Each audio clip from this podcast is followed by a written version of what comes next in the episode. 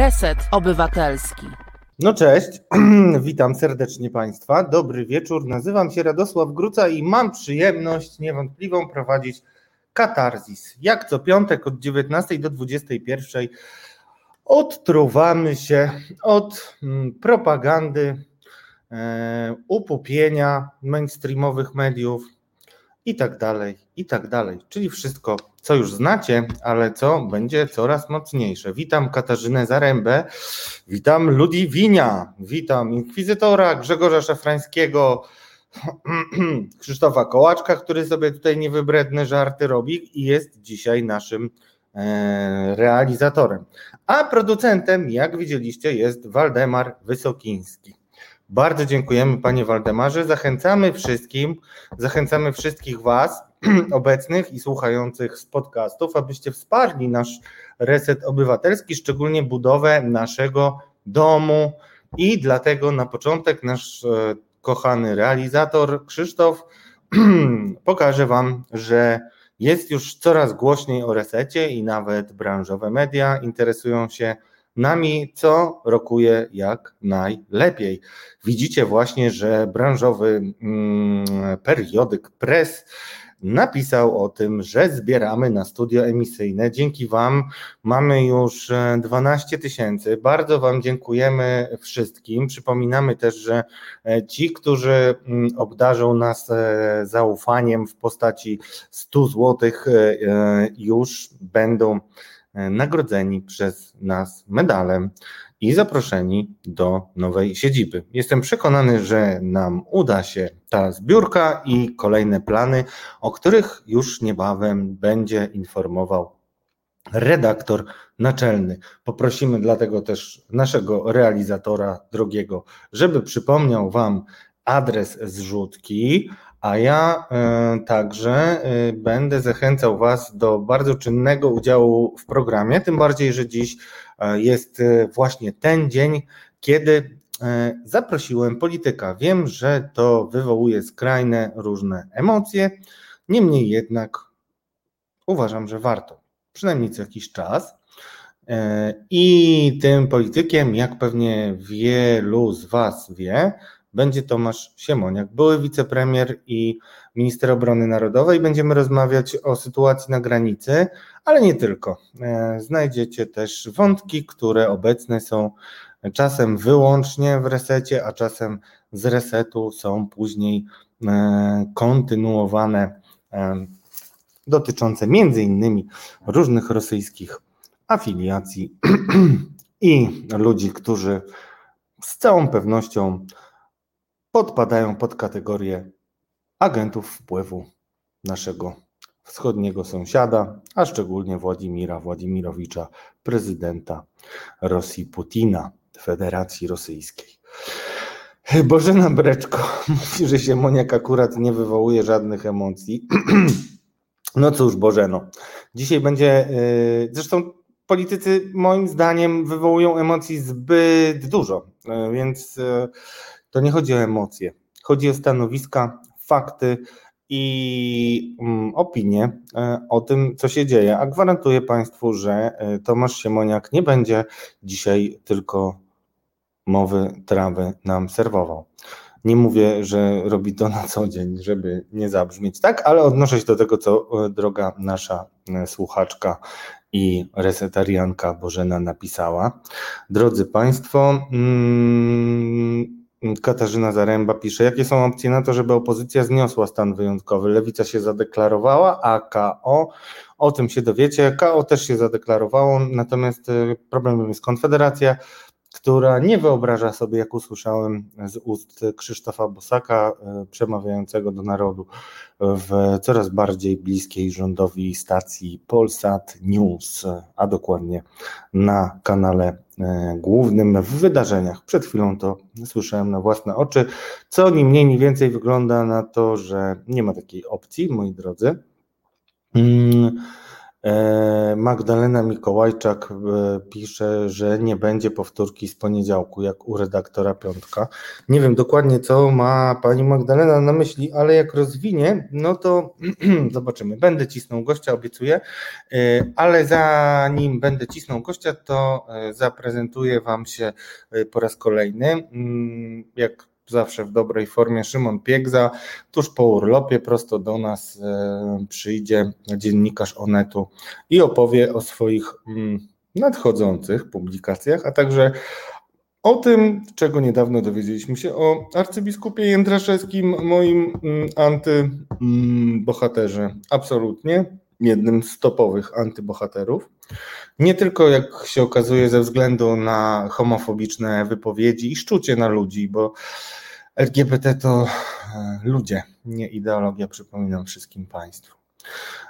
O nim będziemy rozmawiać z Szymonem Piegzą, a na koniec, na koniec, drugą godzinę tak naprawdę, poświęciłem na to, żebyśmy mogli zapoznać się z najnowszą książką mm, Jacka Hołuba.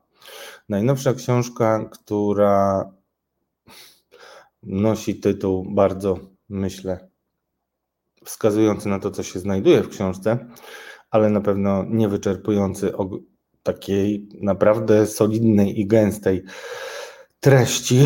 Beze mnie jesteś niczym. Najnowsza książka e, Jacka Hołuba, który wcześniej pisał także takie mm, ważne mm, książki jak e, książki o dzieciach z ADHD, o sytuacji rodziców, które, którzy muszą, zostali w ten sposób obdarzeni przez los, że ich dzieci rodziły się z niepełnosprawnościami, e, ale także, co będzie wątkiem naszej rozmowy, mm, także był współautorem biografii ojca Tadeusza Rydzyka, dyrektora Tadeusza Rydzyka.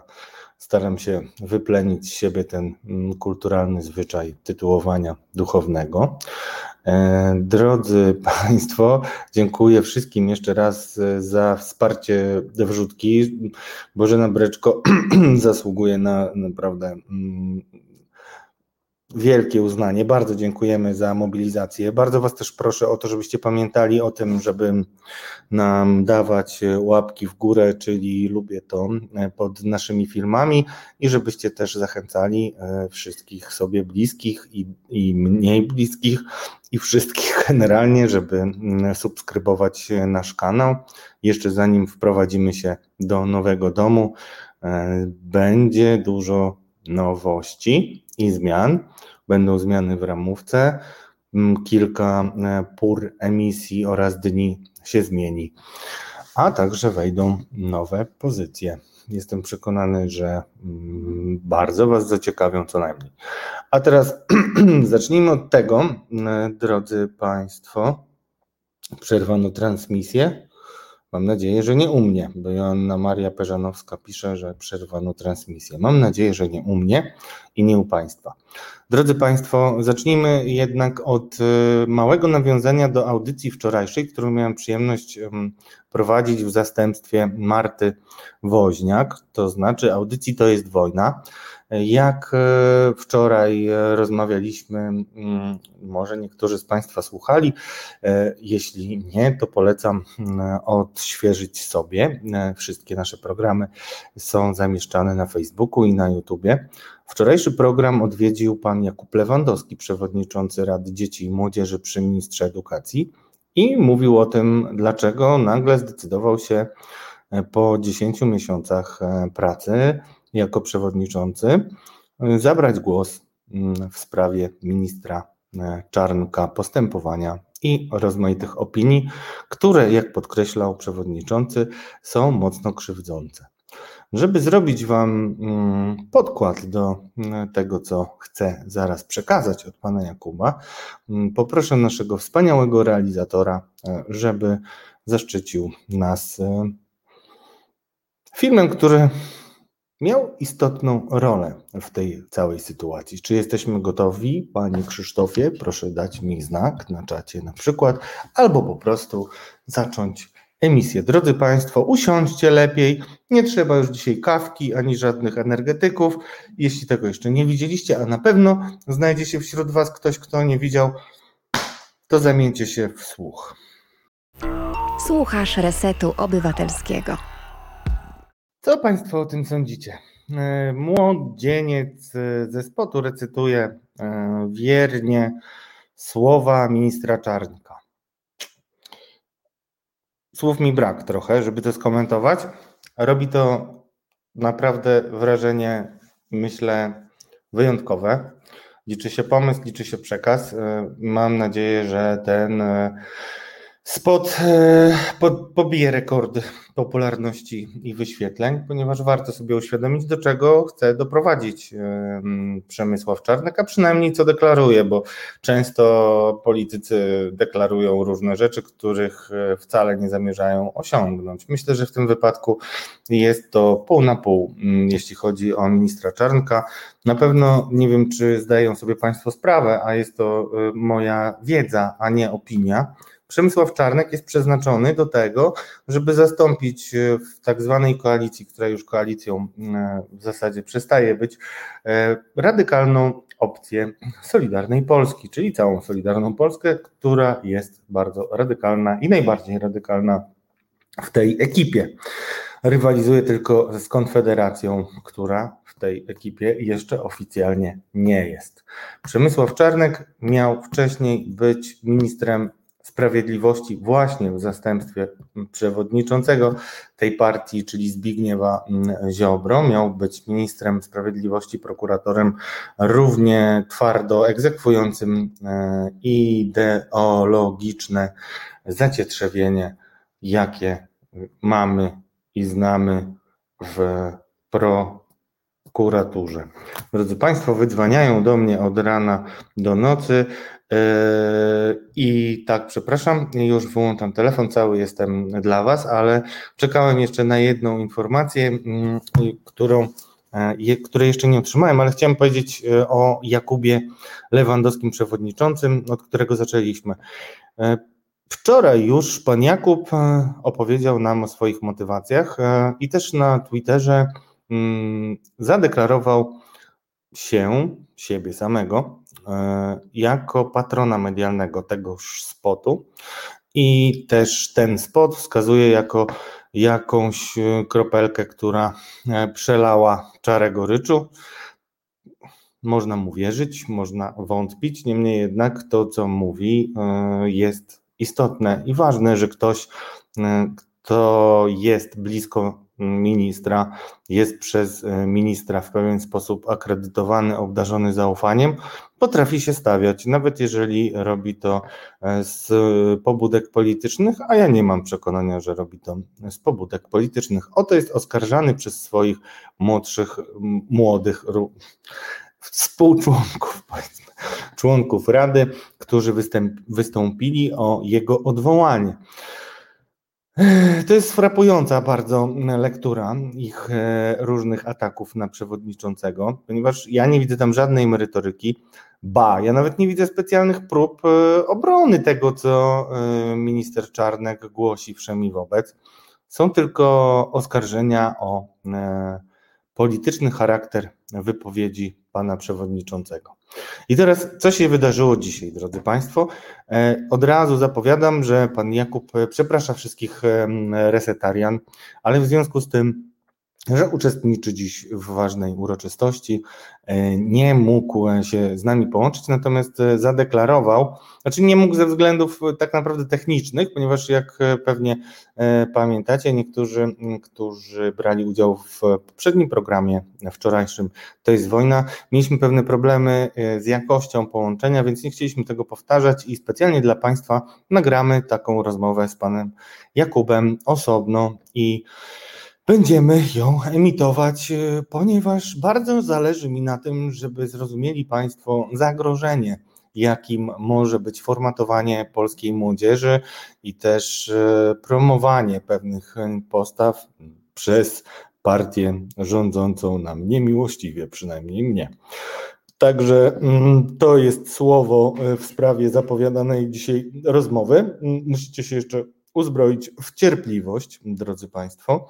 Niemniej jednak. Mm, e, Niemniej jednak rozbawił mnie komentarz Ewy Palczewskiej. W ogóle uczulam Państwa, żebyście zawsze, mm, jak przeczytacie coś, co nie jest dla Was jednoznaczne w przekazie, założyli, że może to być tekst ironiczny, bo e, z moje doświadczenie z internetem, a mam je coraz głębsze i głębsze, szczególnie po rocznej pracy w Okopres, wskazują na to, że ironia w internecie często nie jest, że tak powiem, chwytana. Myślę, że Ewa Palczewska tym razem jest ironiczna, w związku z czym e, napisała, myślałam, że to spod opozycji, ale z rozmowy wnioskuję, że to rządowy. I oklaski, emotikony. No rozbawiło mnie to, rzeczywiście można tak sobie pomyśleć, bo mm, władza generalnie nie charakteryzuje się szczególnym poczuciem humoru, co pewnie nie jest e, przypadkowe. Ale mówiąc zupełnie poważnie, e, ta historia z panem Jakubem, przewodniczącym, e, z panem ministrem Czarnkiem i z reakcją niektórych członków Rady, jest bardzo emblematyczna, bo pokazuje, jakie są zagrożenia w formatowaniu młodzieży i jakie mogą być motywacje młodzieży tych 3%, nazwijmy to tak, bo przypominam, że e, to ta jest liczba, która e, obrazuje poparcie młodzieży e, dla działań rządu i deklarację chęci ewentualnego zagłosowania na Prawo i Sprawiedliwość 3%. Dla mnie to jest e, w zasadzie 0%, bym powiedział. Ale cenię ludzi, którzy odważnie e, i bez e, żadnego zawoalowania deklarują swoje poglądy i będę zawsze to szanował. Także bardzo te 3%, jeżeli faktycznie istnieje, szanuję i pozdrawiam i liczę na to, że będą bardzo refleksyjni w swoich przyszłych przemyśleniach. Proszę, żebyście teraz zamienili się w słuch. Postaram się e, szybko zrelacjonować spotkanie e, pana ministra Czarnka z panem Jakubem. Kilka rzeczy zrobiło na mnie wrażenie.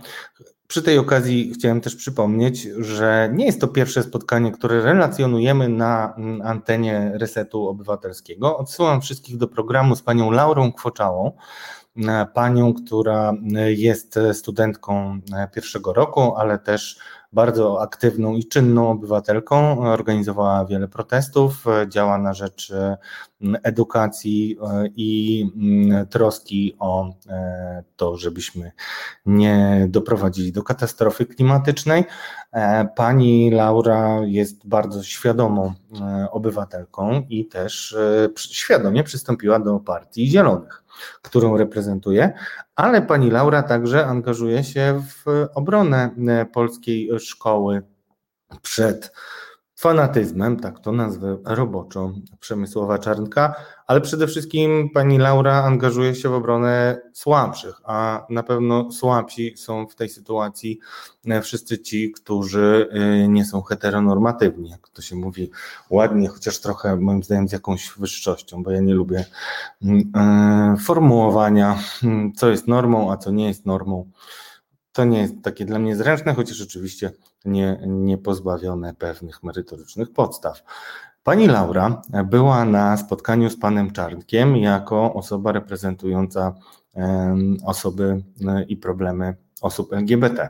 Przypomnę wszystkim, którzy nie słuchali tej audycji, warto ją całą odsłuchać, całą rozmowę że pani Laura oraz jej dwoje e, kolegów, kolega i koleżanka dokładnie, zostali zaproszeni przez e, ministra Czarnka na rozmowę po tym, jak e, przykuli się pod menem, żeby zaprotestować przeciwko ich zdaniem homofobicznym wypowiedziom Przemysłowa Czarnka. Myślę, że to nie jest kwestia też ocenna i ich zdania myślę, że możemy się zgodzić co do tego, że takich wypowiedzi było niemało.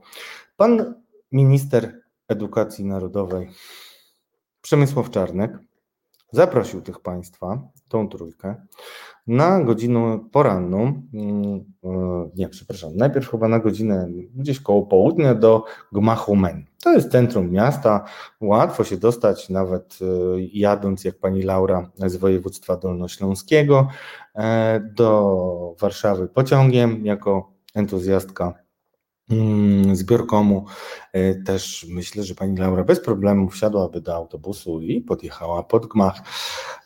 Jakież było jednak jej zdziwienie, kiedy zamiast rzeczywiście spotkać się z ministrem w gmachu, została zaproszona dużo dalej, mniej więcej 20 minut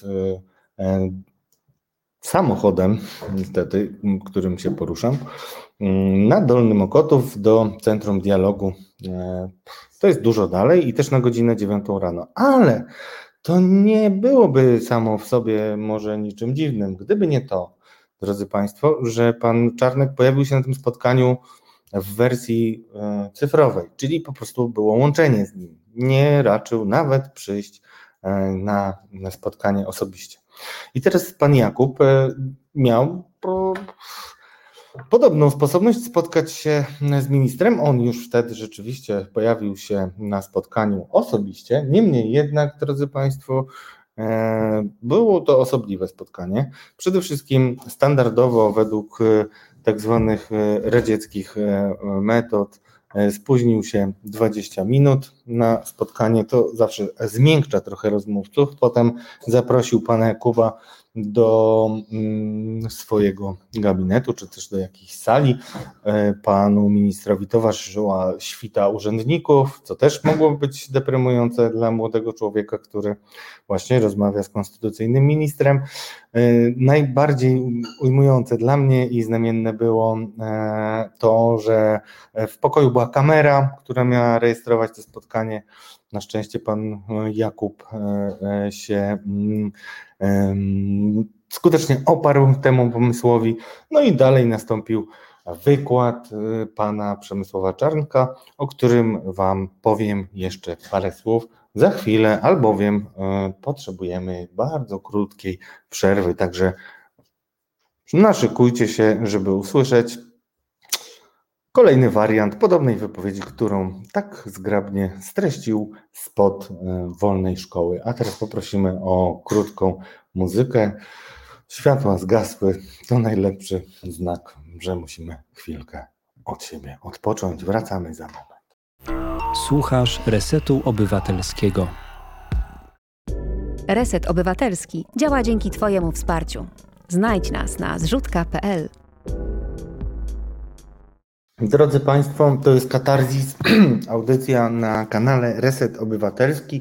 Przełykam ślinę, ponieważ muszę Wam e, zrelacjonować lapidarnie to, co e, miał do powiedzenia Przemysław Czarnek, e, minister edukacji narodowej, 20-letniemu Jakubowi Lewandowskiemu, przewodniczącemu Rady Dzieci i Młodzieży przy ministrze.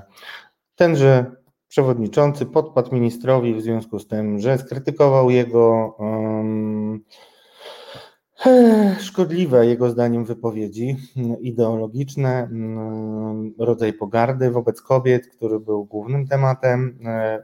Wypowiedzi znane Państwu już ze spotu, czyli o tym, że kobiety generalnie e, powinny rodzić dzieci, a nie iść na studia. To jest moja krótka, e, krótkie podsumowanie tego, co minister ma do przekazania i tę myśl właśnie rozwinął. Powiedział, że matematycznie trzeba do tego podejść, skoro kiedyś średnio e, kobiety rodziły w wieku 21-22 lat, to wiadomo, że dużo więcej dzieci mogły urodzić niż w obecnych czasach, kiedy rodzą około 30 e, roku życia.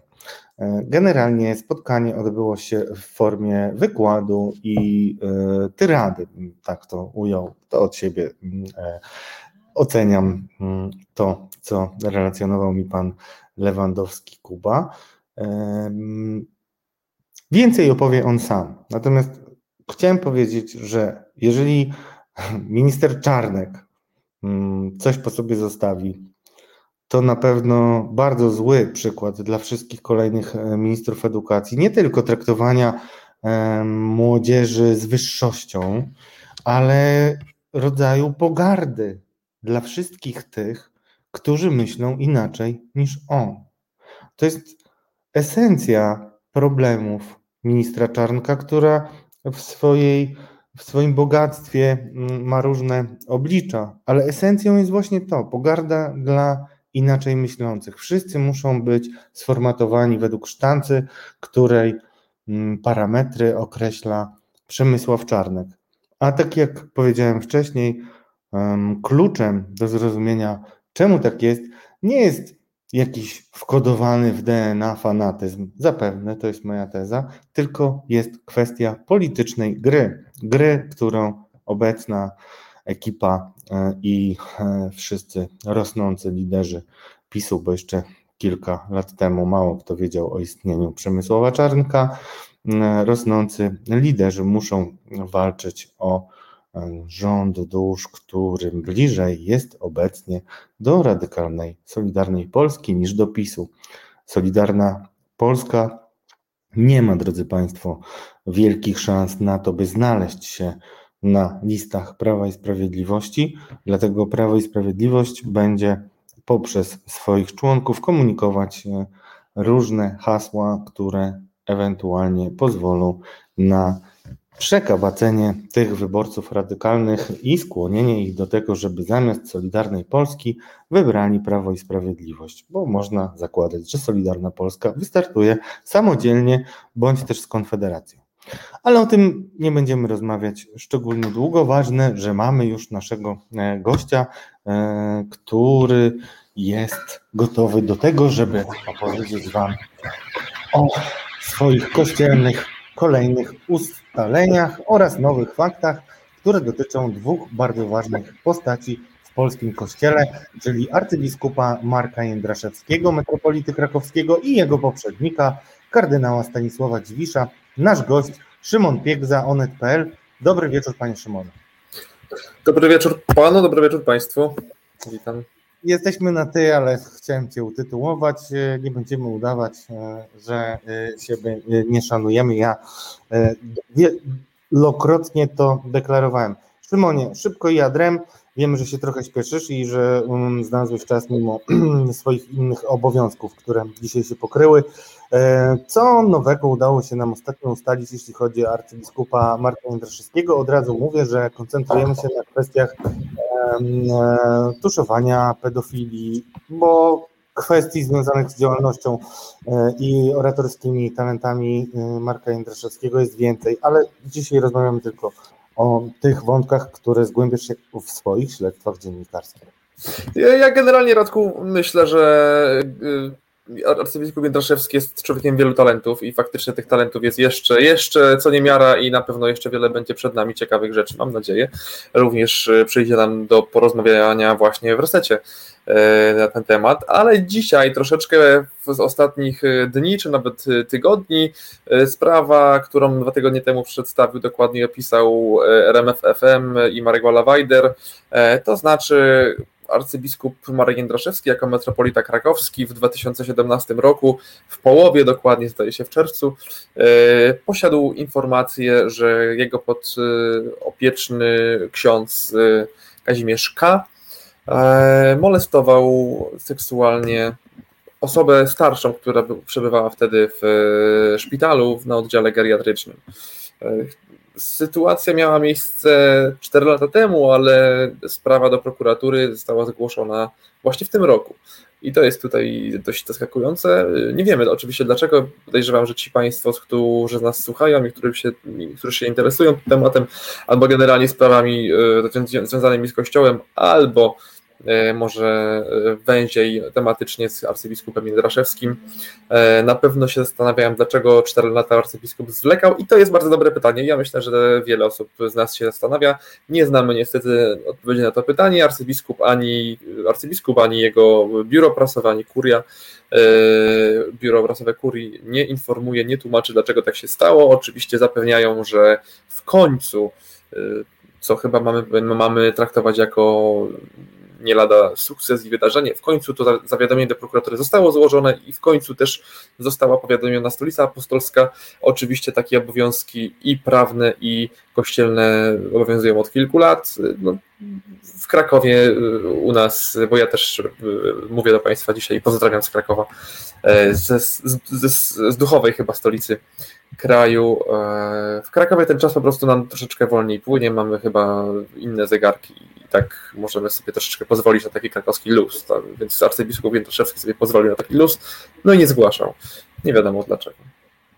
Znaczy sprawa jest poważna, ja tutaj sprostuję tylko, że y, tutaj nie dokładnie, tu nie chodzi akurat o pedofilię, tylko generalnie o przestępstwa mhm. seksualne, to, to, to jest dość istotne, e, bo też y, mm, o tym jeszcze mało się mówi, natomiast e, skala e, nie jest jeszcze specjalnie znana, ale od siebie dodam, że w moim głębokim przekonaniu może być dużo większa nawet niż e, kwestia e, czynów pedofilskich, e, niezależnie czy popełnionych przez pedofilów, czy też jako, zastęp, jako zastępcze, mm, pedofilów zastępczych, którzy po prostu mają okazję żeby skrzywdzić dzieci. Ale sprawa jest poważna i tak samo e, powinna rodzić konsekwencje e, ze strony Watykanu, jeżeli się potwierdzi. Myślę, że tutaj nie ma wątpliwości, bo milczenie też jest pewną informacją. A powiedz nam, Szymonie, jeszcze mm, ty jesteś tym dziennikarzem, który bardzo odpowiada mm, mojemu wyobrażeniu dziennikarza dociekliwego i śledczego i nie odpuszczasz tematów. E, opisywałeś Międzybrodzie Bialskie, prowadziliśmy na ten temat już kilka rozmów, nie chcę do tego wracać, ale chciałbym Cię spytać, czy monitorujesz też, co może się wydarzyć e, w sprawach, których przecież nie jest wcale mało, dotyczących e, kardynała Stanisława Dziwisza. Mamy kontynuację serii, którą rozpoczęła Symboliczna, ale jednak kara e, w stosunku do kardynała Gulbinowicza, później był arcybiskup e, Głódź, później był też biskup Janiak.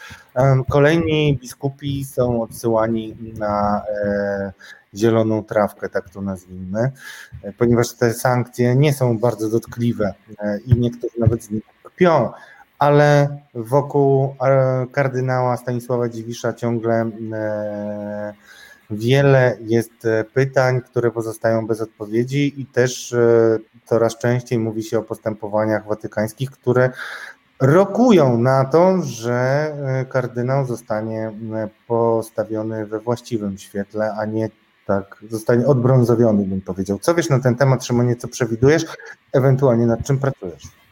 No faktycznie, tak jak w zasadzie jest tak jak mówisz, to znaczy myślę, że średnio raz w miesiącu dowiadujemy się, że polski biskup jest, został skazany. No skazany to oczywiście trzeba włożyć duży cudzysłów, tak jak też mówiłeś, to są kary wyłącznie symboliczne. Jak już liczymy, ostatnio chyba dwa tygodnie temu był taki przypadek, że biskup z kolei wrocławski, Marian Gołębiewski został ukarany. E, teraz już chyba ta lista polskich biskupów ukaranych liczy 10 czy 11 biskupów.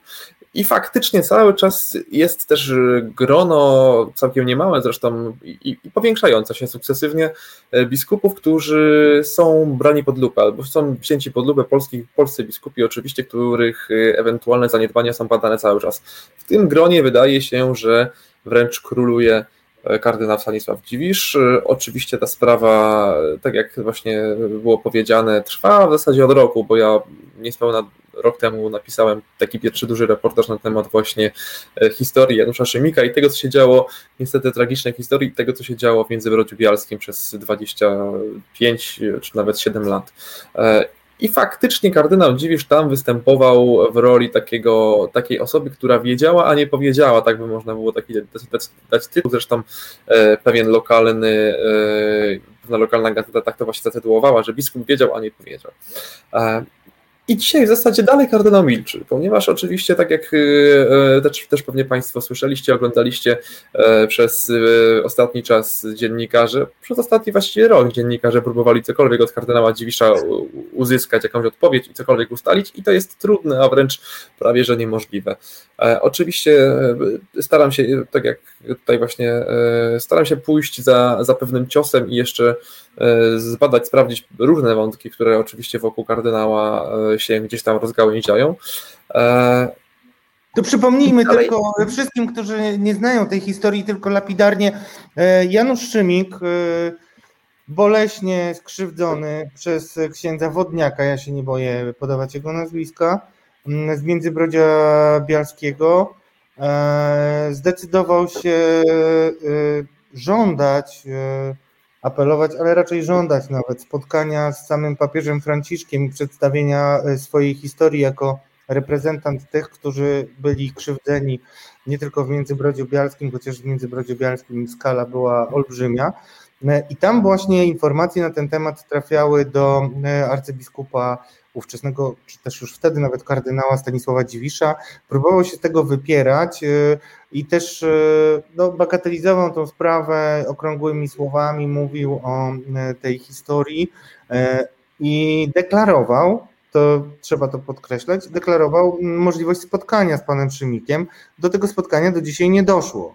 Mm, czy istnieje szansa, że jeszcze ta sprawa będzie miała jakieś konsekwencje dla samego arcybiskupa. Już nie mówię o jego e, krętactwach, bo trudno to inaczej nazwać, e, ale e, czy może mm, wedle Twojej oceny spodziewać się jakichś konsekwencji ze strony Watykanu przynajmniej? Jeśli chodzi o sprawę Janusza Szymika, to e, niedawno nawet też ustało, udało mi się ustalić, e, oczywiście Watykan badał to, została powołana specjalna komisja, tę komisję prowadził kardynał Baniasko, to jest taki bardzo dość, dość nobliwy e, i znany kardynał włoski i z moich informacji wynikało jeszcze całkiem niedawno, że ta komisja nic nie, proszę Państwa, nic nie ustaliła. To znaczy ustaliła e, na plus in plus dla kardynała Dziwisza. To znaczy wynikało z tego dość prostego, myślę, rachunku e, matematyki, bo tutaj w zasadzie to jest taka matematyka, bym powiedział, podwórkowa, e, nie, nie, na pewno nie kościelna, to nie są te, te, te, te tutaj te, te tematy, że obracamy jakimiś wielkimi, wielkimi sumami, wielkimi liczbami.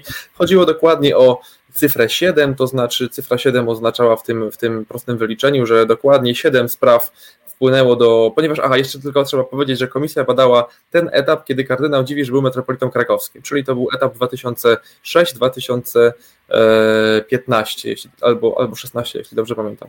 E, więc w zasadzie te 10-11 lat e, i 7 spraw wpłynęło wtedy do kardynała Dziwisza do Krakowa i te 7 również po rozpatrzeniu oczywiście odpowiednim, czyli po e, przeprowadzeniu kościelnej procedury. Siedem spraw odesłał do Watykanu, czyli w zasadzie bilans wychodzi na zero, więc y, ergo komisja uznaje, że kardynał nie zaniedbał żadnej z tych spraw. I właśnie, i wydaje się, że temat jest zamknięty, a nie zupełnie, ponieważ to są na razie nieoficjalne informacje, nie potwierdzone jeszcze przez Stolicę Apostolską. Oczywiście Stolica Apostolska potwierdziła, że komisja kardynała Baniasko była w Krakowie, przesłuchiwała również świadków i badała temat, ale co jest ciekawe, w zasadzie minęły już chyba dwa miesiące od tego wydarzenia. Nie wydano żadnego do, do oficjalnego dokumentu, żadnego potwierdzenia jakby wyniku prac, raportu z prac tej komisji. Czyli e, mamy na razie tylko nieoficjalne informacje, z moich nieoficjalnych informacji wynika, że jednak nic kardynałowi nie udowodniono, ale nie, nie wiemy tego na 100%. To znaczy, to pozostawia nam pewną furtkę niepewności, że może jednak y, jest coś, o czym ja nie wiem, o czym Państwo nie wiecie y, i o czym się może jeszcze dowiemy, czyli może jeszcze ta sprawiedliwość y, nastąpi. Ja z kolei teraz też jakby odpowiadając na Twoje wcześniejsze pytanie, badam jedną właśnie taką dokładną, konkretną sprawę i historia jest troszeczkę skomplikowana, to, to nie ukrywam. Nie chcę tutaj też Państwu zdradzać wszystkiego, ale chodzi, chodzi w, w, dużym skrócie o to, że e, w 2008 roku kardynał Dziwisz dowiaduje się o e, no, o molest, na początku się dowiedział o niewłaściwym zachowaniu księdza Wikarego względem dwunastolatki. E, ten ksiądz został odsunięty, uruchomiono wobec niego procedurę kościelną, sprawa trafiła do Sądu Metropolitarnego w Krakowie, e, sąd sprawę rozpatrzył, ksiądz wikary został zabrany z parafii i gdzieś schowany przez kilka miesięcy, prawdopodobnie właśnie w Krakowie u boku kardynała, pod okiem kardynała, i dwa miesiące później, trzy miesiące później po wakacjach trafia do innej szkoły i do innej parafii gdzie w międzyczasie, to też jest bardzo ważna informacja, w międzyczasie uruchamiane jest w ogóle e, śledztwo prokuratorskie, ponieważ rodzice dziewczyny już mają pewność w zasadzie, że to nie chodziło o niewłaściwe traktowanie albo wyróżnianie, tylko wręcz o molestowanie seksualne. Sprawa w międzyczasie trafia do prokuratury, prokuratura oczywiście wszczyna śledztwo, zostają powołani biegli, ale też są trwają przesłuchania, a ksiądz nasz yy, zainteresowany, ksiądz wikary, jak gdyby nic, uczy sobie w innej szkole i pracuje w innej szkole i w innej parafii. No właśnie, że kardynał Dziwisz wiedział o tym wszystkim. W toku moich prac i ustaleń, również oczywiście w toku rozmowy, no nie bezpośrednio z kardynałem, ale z jego pełnomocnikiem, ja już usłyszałem kilka różnych wersji od, od kardynała, jego pełnomocnika Okazuje się, że może wiedział, może nie wiedział. To jest znowu historia, jakby zatacza koło i znowu się powtarza, tak jak w przypadku pana Szymika, czyli kardynał wiedział, a, a nie powiedział i w zasadzie ksiądz wikary do momentu, kiedy nie miał aktu oskarżenia i faktycznie śledczy już nie wnieśli aktu oskarżenia do sądu, no ksiądz wikary jak gdyby nic w zasadzie dalej uczył w szkole i uczył dzieci i w szkole podstawowej i w gimnazjum jeszcze wtedy. No właśnie. I później dopiero, kiedy był akt oskarżenia, czyli, czyli sprawa i zarzuty się potwierdziły, to dopiero ksiądz został odsunięty i znowu rozpoczęto to postępowanie kanoniczne i zgłoszono sprawę do Watykanu. Czy kardynał powinien to zrobić wcześniej? W mojej ocenie absolutnie tak. Rozmawiałem z kilkoma księżmi, rozmawiałem chociażby z ekspertami, y, z profesorem Kobelińskim, z księdzem Isakowiczem y, Zalewskim, który się tematem zajmuje. Rozmawiałem również z psychiatrami, którzy pracują z osobami skrzywdzonymi. No, te osoby mówią oczywiście jednoznacznie, w momencie, kiedy ksiądz kardynał czy jakikolwiek inny hierarcha otrzymuje wiarygodną informację, że jednak y, dany ksiądz dopuścił się albo mógł dopuścić, bo wiadomo, że trzeba przeprowadzić proces, żeby to udowodnić, że postawić tezę, że się dopuścił, prawda?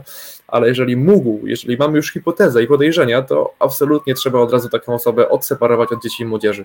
To się nie stało niestety w dwóch parafiach małych na terenie Małopolski, kiedy właśnie kardynał, metropolitą był kardynał Dziwisz. Jaki sprawa będzie miała ciąg dalszy? Jestem bardzo ciekawy.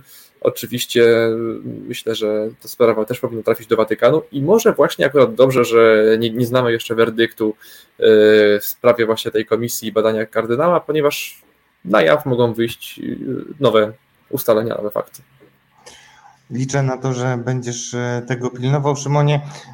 Ostatnie moje pytanie, ponieważ znowu pojawia się ten wątek na forum. Chciałbym poznać Twoją opinię na temat, który wywołał um, Robsonat 222, czyli napisał tak, jak słyszę sąd kościelny, to mnie szlak trafia. Sam powiedziałeś o tym, że sam powiedziałeś o tych postępowaniach, to one nie były chyba zresztą w sądach, to one były w innym trybie prowadzone, e, ale kary były symboliczne.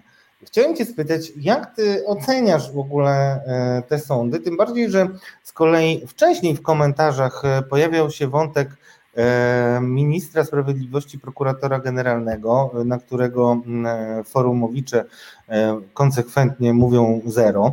Zbigniew Ziobro, e, jako ten, który dzieli i rządzi i absolutnie jednoosobowo może podejmować wszystkie decyzje jako prokurator generalny, nie ma specjalnie wielu osiągnięć. Mówiąc wprost, nie ma żadnych osiągnięć. Jeden z naszych forumowiczów nazywał go gorylem kościoła. Jak ty widzisz e, tę sytuację? To znaczy, na ile fakt, że Watykan uznaje winę w postaci tuszowania pedofilii u swoich, e, przynajmniej w niektórych sytuacjach. Najgorsze, że nie wiemy dokładnie, co jest, e, co jest tym, tą, tą, tym przewinieniem, za które oni są karani. Są tylko wydawane decyzje. Ale czy ty dostrzegasz jakieś pozytywne aspekty tego, że takie sankcje jednak są nakładane? Mimo, że to, to znaczy, tak, ja myślę, że jednak jest w tym jakiś, jakaś wartość. To znaczy, właśnie, można w wieloraki sposób na to popatrzeć i to zinterpretować. E, wydaje mi się, że na pewno dużą wartością jest chociażby to, że oczywiście, no, no jakby macie Państwo rację i tutaj nie powiem nic dziwnego, odkrywczego, zaskakującego. To znaczy, no, prokuratura nie widzi w zasadzie w większości przypadków, w gro przypadków prokuratura nie widzi żadnych podstaw, żeby wszczynać śledztwa e, z tytułu tego, że ktoś wiedział, a właśnie nie powiedział, e, czyli nie zawiadomił organów ścigania. Te sytuacje będziemy mieli teraz właśnie ja to też obserwuję, nie ukrywam, z, z wielką ciekawością w Krakowie, bo właśnie od, od tego tematu rozpoczęliśmy rozmowę. Kardyn, e, e, metropolita, obecny metropolita krakowski, arcybiskup Jędraszewski w połowie 2017 roku dowiaduje się o danym przestępstwie. To nie była pedofilia oczywiście, ale molestowanie seksualne. Ale to jest przestępstwo seksualne i jakby tak. Tak. Mhm. Tak, i, i nie zawiadamia organów ścigania. I y, też czytałem, właśnie to też o tym pisał y, Marek Walawajder w RMF-ie, że prokuratura zamierza, krakowska prokuratura zamierza zbadać taki wątek właśnie, czy przypadkiem arcybiskup nie zatajał y, przestępstwa.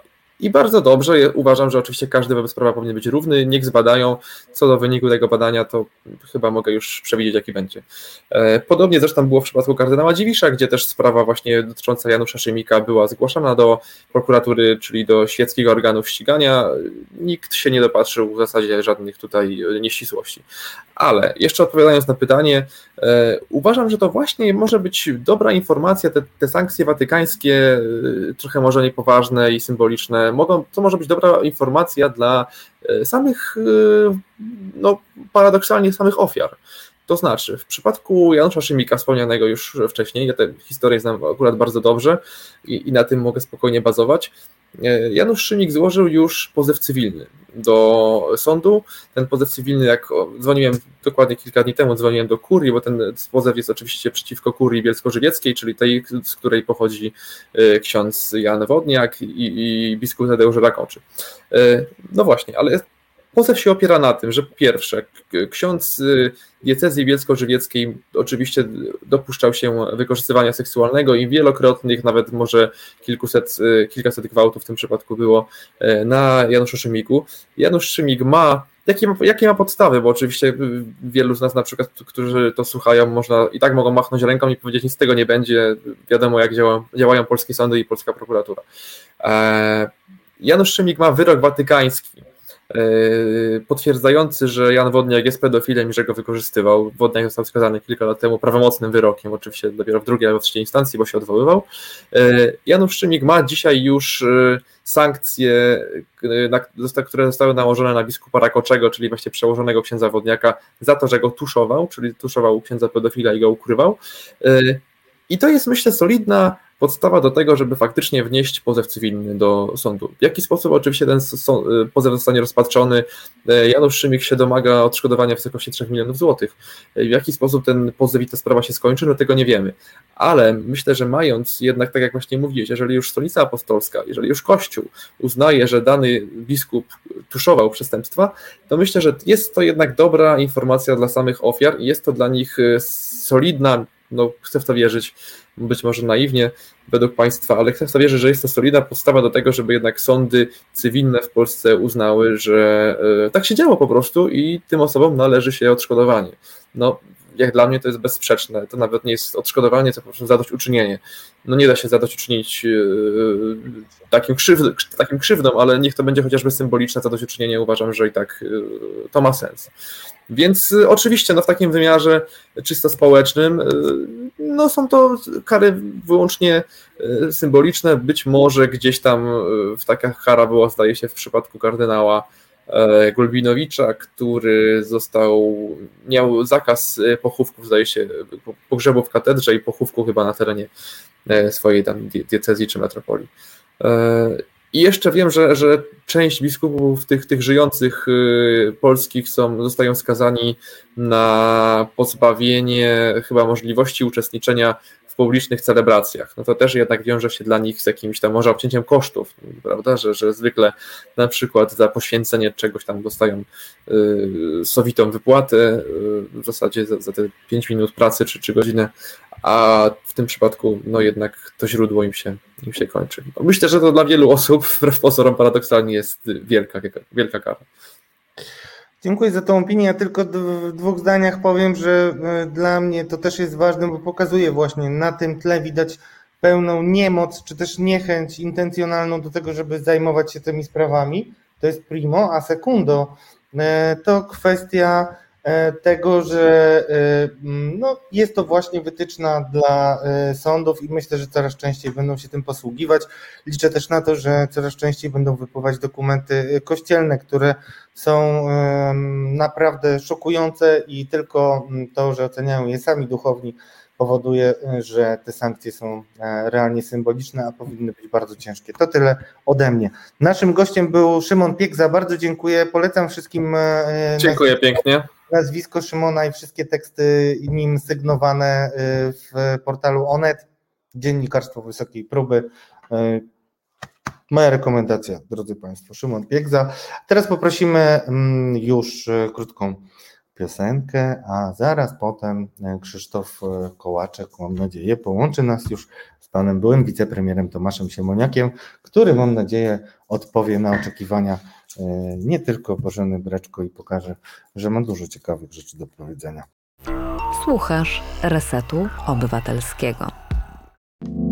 Znudzeni mainstreamowymi newsami? Czas na Reset Obywatelski. Zaangażowane dziennikarstwo. Dobry wieczór Państwu, nazywam się Radosław Gruca, a to jest Katarzis na kanale Reset Obywatelski. Wracamy do tematu granic. Było o granicach hipokryzji i granicach niekompetencji, e, które przekracza e, w moim przekonaniu prokuratura w sprawach dotyczących przestępstw seksualnych e, popełnianych przez księży Kościoła katolickiego. Ten temat będziemy kontynuować i też już chciałem Wam zapowiedzieć, zostawię trochę jeszcze tajemnicy, ale uchylę E, jej rąbka, że e, będziemy mieli w resecie kilka naprawdę dużych bomb w tym zakresie, także dotyczących Stanisława Dziwisza. E, myślę, że wielu osobom spadną buty kiedy ujawnimy to, co się dzieje.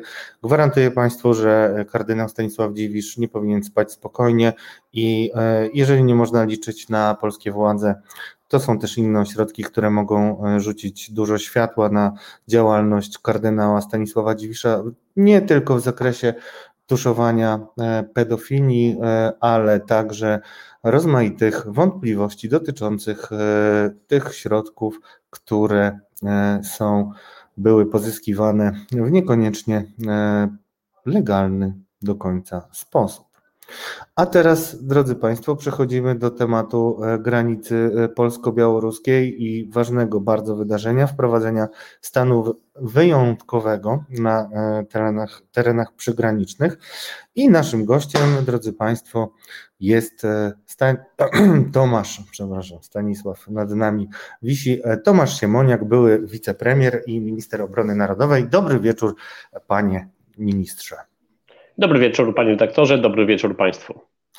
Dziękuję za przyjęcie zaproszenia. Od razu e, przejdę e, do bieżącej kwestii, ale potem też e, zapowiadam, że wrócimy na chwilę do przeszłości, która powinna echem się odbijać, mianowicie kwestii białoruskich i służb białoruskich, które miały swoje zadania na terenie Rzeczpospolitej Polskiej i wykonywały je sumiennie w moim przekonaniu. Panie ministrze, chciałem zacząć od e, kwestii stanu wyjątkowego. E, podnosiliście dzisiaj e, też na konferencji w Sejmie w towarzystwie innymi byłego szefa MSW pana Sienkiewicza, że jest to sytuacja niebywała, żeby wprowadzać stan wyjątkowy akurat teraz, a wcześniej, kiedy mieliśmy szalejącą pandemię, która wcale się nie skończyła, takie pomysły były kategorycznie odrzucane. Dlaczego PiS to robi i na czym polega Wasza krytyka e, tej decyzji? Rzeczywiście e, dzisiaj na konferencji prasowej razem z kolegami, ministrem Sikorskim, ministrem Sienkiewiczem, czyli jakby w układzie osób kiedyś odpowiedzialnych za bezpieczeństwo państwa, e, wyliczyliśmy powody, dla których mamy bardzo silne przekonanie, że to przedsięwzięcie ze stanem wyjątkowym jest przedsięwzięciem propagandowym i absolutnie nieadekwatnym do tych zagrożeń czy tej sytuacji, która jest na granicy, czy wokół granicy. Jeżeli to rozporządzenie wycisnąć jak cytrynę z rzeczy, które tak naprawdę mogłyby być inaczej uregulowane, jest ustawa o ochronie granicy państwowej, o strefie nadgranicznej, jest tam mowa, co można zrobić, to w gruncie rzeczy sprowadza się do tego, żeby nie było dziennikarzy, żeby nie było mediów, żeby nie było organizacji pozarządowych. E, ani tam przecież nie ma, bo i nie musiało być e, jakichkolwiek kwestii związanych e, z liczbą funkcjonariuszy czy żołnierzy, nie ma żadnych kwestii związanych z infrastrukturą, budową płotu czy jakichś innych urządzeń. W związku z tym podzieliliśmy się dzisiaj takim y, przekonaniem, jako kiedyś osoby zaangażowane w sprawy państwowe, y, że y, to działanie nie jest działaniem, które wynika z takiej logiki państwowej. To nie jest działanie, które zaproponował komendant Straży Granicznej czy wojskowy dowódca, przychodząc do ministra, mówiąc: Panie ministrze, brakuje mi narzędzi, potrzeba tutaj stanu wyjątkowego. To wymyślili fachowcy od wizerunku, jak to się mówi, spin doktorzy. Hasło bardzo nośne, bardzo duże emocje budzące, bo 40 lat y, nie było takiego stanu nadzwyczajnego. Był stan wojenny w kompletnie innej rzeczywistości ustrojowej w PRL-u, więc y, wydaje mi się, że Y, gra się tym stanem wyjątkowym jak y, takim instrumentem propagandowym, Natomiast w gruncie rzeczy to poza tą jedną kwestią niczego nie zmienia.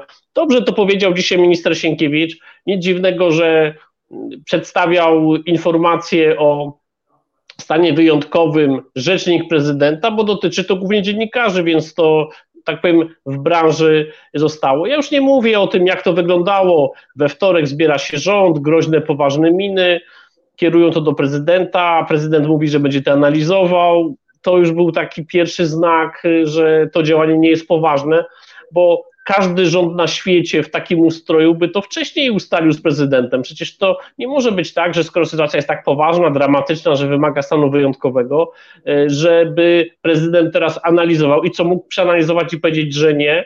No i e, finałem tego był e, wczorajszy dzień, gdzie rzecznik prezydenta zakomunikował, no jak tak poważna sytuacja, chyba prezydent powinien, prezydent w dużo mniej poważnych sytuacjach występuje, a tutaj jakoś nie miał czasu. No i potem y, szanując kibicowanie polskiej reprezentacji, rozradowany prezydent, to jest taki kontrast y, z powagą sytuacji, o której mówią rządzący, że jest tu ogromna przewaga teatru. No i oczywiście to, co pan redaktor mówi, gdy umierały setki osób, gdy karetki stały przed szpitalami na podjazdach, e, gdy służba zdrowia była bez wydolności, nie wprowadzono stanu klęski żywiołowej, e, który no, wprost wynika tutaj z ustawy, więc to tym bardziej dowodzi złych intencji. Po prostu chodzi o to, żeby nie było dziennikarzy, mediów, żeby nie było racji. Co jest też bez precedensu, bo dziennikarze są zawsze i wszędzie, Nigdy demokratyczne władze nie ograniczają dostępu dziennikarzy. Owszem, są względy bezpieczeństwa, są względy tajemnicy, natomiast w tym przypadku po prostu chodzi o to, żeby żadne oczy tej sytuacji nie widziały. Mówiliśmy też na konferencji o Frontexie, Unijnej Agencji Ochrony Granic. Na Litwie jest ona od lipca. W naszym interesie byłoby, żeby się znalazła też w Polsce. No to rządzący ich w ogóle nie poprosili o to, nie zwrócili się, y, więc y, chodzi o to, żeby nikt nie wiedział, co tam naprawdę się dzieje i że być może dzieją się rzeczy albo nie dzieją się, które mają pozostać w ukryciu.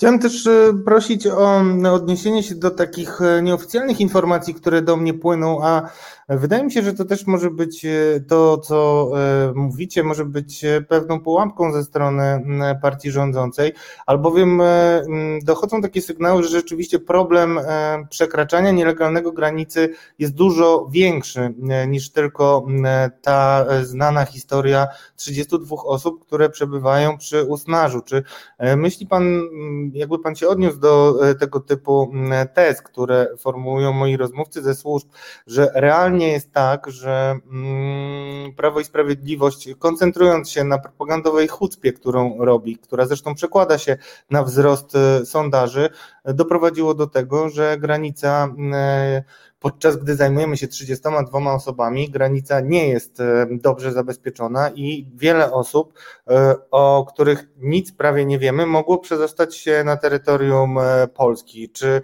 też nie wydaje się Panu, że to może być jedna z motywacji ewentualnych rządu do wprowadzenia stanu wyjątkowego? Tym bardziej, że też były wicepremier Jarosław Gowin powiedział w jednej, w swoim oświadczeniu bodajże, że mm, że rząd ma informacje, które uzasadniają e, tego typu e, działania. No, być może rząd ma jakieś informacje, natomiast e, ani nie dzieli się z opinią publiczną.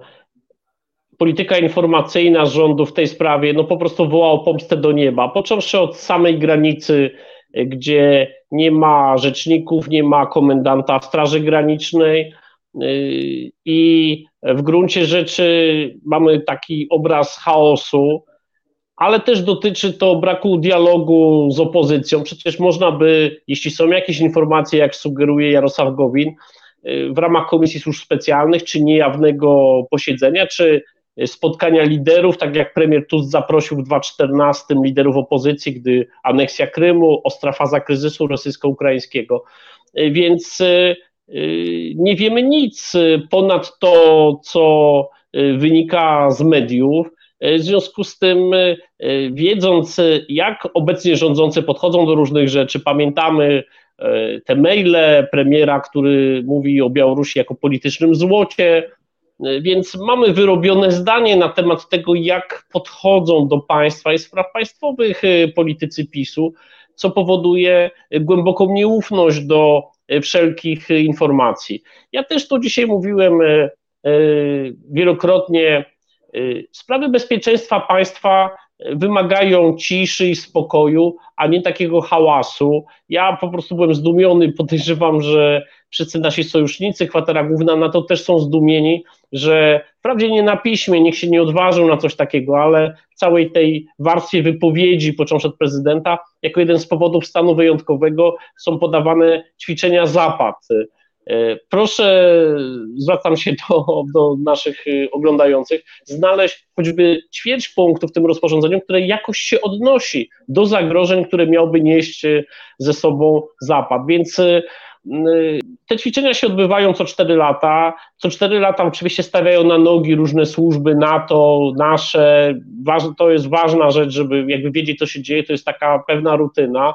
Natomiast straszenie własnych obywateli, uzasadnianie stanu wyjątkowego na trzech kilometrach przy granicy, budowanie atmosfery jakiegoś dodatkowego napięcia, wydaje mi się takim działaniem nieuczciwym. E, tak nie zachowują się profesjonaliści, tak nie zachowują się ludzie, którzy myślą o państwie trochę dalej niż e, najbliższe pięć pasków e, w usłużnej telewizji informacyjnej. W związku z tym no, uważam, że tutaj ze strony rządzących brak informacji i to jest bardzo świadome, bo chodzi o taką grę na lękach. Jak raz zobaczyli, że sondaże poszły do góry, trochę uzależnili się od tego i próbują jakby bardzo mocno to wchodzić, y, odwracając uwagę od y, innych tematów. Proszę sobie, przypomnijmy sobie, dwa tygodnie temu najważniejszą sprawą był Lex anty-TVN, cztery tygodnie temu odejście wicepremiera Gowina z rządu, mamy rekordową inflację, mamy e, zablokowane czy nie idące do Polski środki z Unii Europejskiej, e, mnóstwo otwartych kryzysów, więc nie jest to moja teza, ale to już wielokrotnie padało w sieci, jak w amerykańskim filmie Fakty i Akty, jak prezydent miał kryzys, to doradcy udali, że prowadzi jakąś zwycięską wojnę, pomaga tutaj biednym i tak dalej. Trochę, trochę to tak wygląda. I oczywiście e, jak najdalszy jestem od tego, żeby umniejszać zagrożenia ze strony reżimu Łukaszenki e, czy agresywnej polityki Rosji, imperialnej polityki Rosji. Natomiast wymaga to poważnego podejścia, wymaga to długofalowej polityki, wymaga to angażowania sojuszników, my jesteśmy w takiej sytuacji wobec Rosji i to ja mówię o tym e, w kategoriach jakby trzydziestolecia ostatniego, a nie ostatnich zdarzeń, że w każdej sprawie powinniśmy jak najbardziej wciągać Zachód, Stany Zjednoczone, e, Litwa, która ma zupełnie inne poczucie jakby swojej tutaj pozycji, potrafi to robić, tak? E, e, w lipcu już pojawił się Frontex, ta agencja unijna ochrony granic. Kilka dni temu pojawił się zespół do spraw zwalczania zagrożeń hybrydowych NATO. Przyjechali żołnierze z różnych eksperci z różnych krajów. Byli na granicy litewsko-białoruskiej e, wszyscy możliwi unijni politycy odpowiedzialni za ochronę granic, za sprawy zagraniczne. Natomiast my, no z takiej fałszywie pojętej dumy, bo widziałem ministra Błaszczaka dzień, o ironię, dzień przed y, decyzją o tym stanie wyjątkowym, który mówił, my nie potrzebujemy, sobie świetnie ze wszystkim radzimy. No, y, późniejsze wydarzenia oczywiście temu zaprzeczyły, natomiast y, wyraźnie widać, że rządzący uważają, że taki kryzys im służy, i nie podejmują żadnych realnych kroków, aby go rozwiązać. Mówię tutaj o działaniach w Unii, o nacisku na Białoruś, bądź różnych działaniach w NATO, które można by podejmować, które byłyby jakoś tam widoczne, że my uważamy, że tutaj czujemy się w tym momencie bardziej zagrożeni. Przypomnę, w 2014 roku, w tej ostrej fazie kryzysu rosyjsko-ukraińskiego, Polska zwróciła się o konsultacje w trybie artykułu 4 Traktatu Północnoatlantyckiego, co jakby jest niesłychanie poważnym przedsięwzięciem, pokazującym sojusznikom, y, sytuacja jest poważna, czujemy się zagrożeni. Dwa razy w ciągu ostatnich y, lat, a właściwie chyba w całej historii NATO, ten artykuł czwarty był użyty. Y, drugi przypadek to jest Turcja i zagrożenie przy wojnie domowej w Syrii. Więc są różne narzędzia, ale dlatego PiS ich nie stosuje, ponieważ wtedy by ktoś zaczął obiektywnie tę sytuację oceniać i być może e, usłyszeliby, słuchajcie, kompletnie źle się tym zajmujecie, nie róbcie propagandy, z bezpieczeństwa nigdy nie robi się propagandy, bo to ma bardzo krótkie nogi. Panie premierze, mm, chciałem jeszcze na chwilę mm, skupić się na tych kwestiach białoruskich. Pan e, miał różne sygnały i też informacje dotyczące działalności e, białoruskiego KGB w czasie swojej obecności i pełnienia funkcji ministra. Dlatego chciałem prosić teraz też naszego drogiego realizatora Krzysztofa, żeby przypomniał E, tweeta e, i informacje, które podawał e, Tomasz Piątek, które w moim głębokim przekonaniu nie są znane szerzej opinii publicznej. Chodzi o zastanawiające relacje, które budował pan minister Andruszkiewicz, wiceminister cyfryzacji, przypomnę, E, czyli e, istotnej bardzo mm, funkcji także dla bezpieczeństwa państwa, jeżeli e, za dużo by się mówiło o tym, co w ministerstwie się dzieje.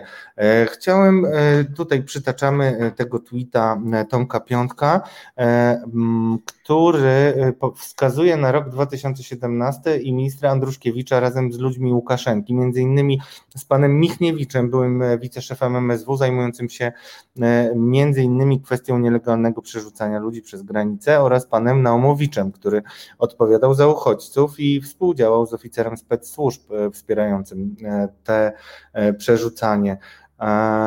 Chciałem spytać, jak z Pana doświadczenia, gdyby Pan też był teraz obecnie w rządzie, jak Pan uważa, jaka powinna być reakcja, jaki powinien być stosunek w ogóle do takich relacji? Dodam od siebie z pełną odpowiedzialnością za moje słowa, że między innymi zmarły poseł E, Kukiz 15 Janusz Sanocki e, był e, przesłuchiwany przez Agencję Bezpieczeństwa Wewnętrznego na tę okoliczność i był pytany o relacje z białoruskimi oficerami, często też bywającymi w ambasadzie. Jak powinno państwo i służby specjalne, służba kontrwywiadu wojskowego, czy też właśnie Agencja Bezpieczeństwa Wewnętrznego zachowywać się, kiedy otrzymują tego typu sygnały?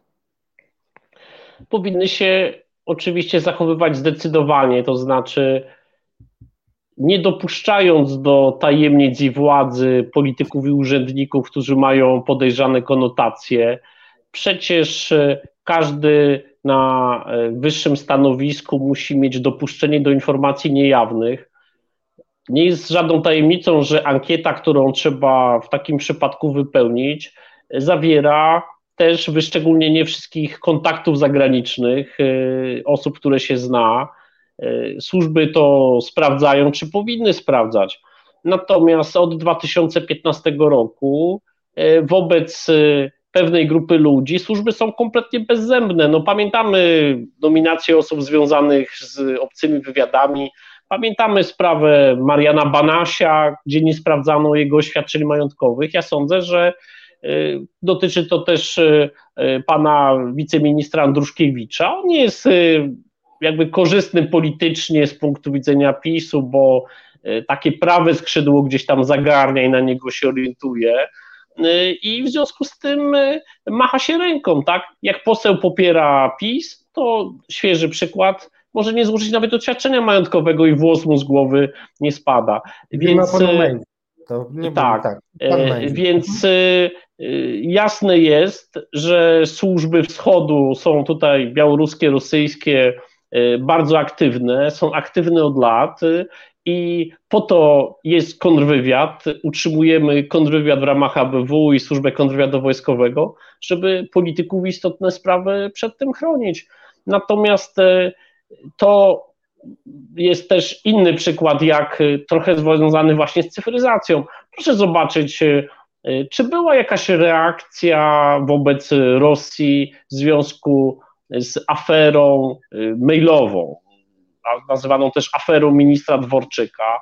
Y, nagle nadzwyczajne posiedzenie Sejmu, groźne miny, cyberwojna, jesteśmy na wojnie. Czy wezwano kogokolwiek z ambasady Rosji? Czy było jakiekolwiek działanie, które by tutaj miało cokolwiek przecinać? Więc y, i, i to wielki szacunek wobec, wobec pana redaktora Tomasza Piątka, bo on y, podaje informacje tak szokujące, że jak gdybym ja wrócił gdzieś po paru latach za granicą, bym uznał, że to jest niemożliwe, ale to są informacje prawdziwe, tak, że y, w jakiś zdumiewający sposób różne kontakty się zdarzają, zazębiają i że y, obraz tej władzy, która Y, próbuje, próbowała różnych y, y, dziwnych kontaktów na wschodzie. Tutaj jakby odsyłam do książek redaktora Tomasza Piątka, gdzie jest całe mnóstwo informacji, dowodów w tej sprawie. W sposób jakby zdumiewający zachodzą wysoko takie osoby, tak, które w innych państwach przy minimalnym sicie nigdy by takich funkcji sprawować nie mogły. I w związku z tym y, mamy y, takie potrząsanie szablami, że tu jest wojna hybrydowa, natomiast realnie y, nie dzieje się nic. Czy cokolwiek się zdarzyło na styku z Białorusią w ciągu ostatnich tygodni? Mówimy, że mamy agresję ze strony Białorusi. Czy wydaliliśmy jakichś białoruskich dyplomatów, czy został y, wydalony z Warszawy charge d'affaires Białorusi, bądź odwołany, nie ma ambasadorów akurat, ale jest zawsze szef placówki, czy zażądaliśmy jakichś działań na poziomie Unii Europejskiej. Y, zobaczmy, jak marnie działa władza w sprawie Polaków, którzy siedzą w białoruskich więzieniach, redaktora Andrzeja Poczobuta, czy liderki Związku Polaków Angeliki Borys, zobaczmy, jak niemrawe były reakcje rok temu, gdy Łukaszenka sfałszował wybory, tak, i e, jakoś tutaj ciężko było obecną władzę do dość oczywistych działań e, pobudzić, tak, pamiętamy dokładnie, jak to, jak to wyglądało, więc ma ogromny kłopot ze wschodem, tak powiem to ogólnie, obecna władza, jest tam wielu polityków, no taki sztandarowy jest marszałek Karczewski, który zachwala Łukaszenkę jako ciepłego człowieka, ale to raczej należy złożyć na karb jakby takiej, takiej niekompetencji po prostu. Jakby przecież każde, każde dziecko powinno wiedzieć, kim jest Łukaszenka e, i e, formułowanie takich ocen no, no jest kompromitujące. Natomiast e, rozmaite kontakty na wschodzie przez ostatnie nawet i kilkadziesiąt lat, bo tutaj można sięgać e, gdzieś do lat 80., jak w przypadku Antoniego Macierewicza, no, nie przeszkadza w robieniu kariery. Ostatni taki przykład, myślę, że to też jest bardzo znamienne.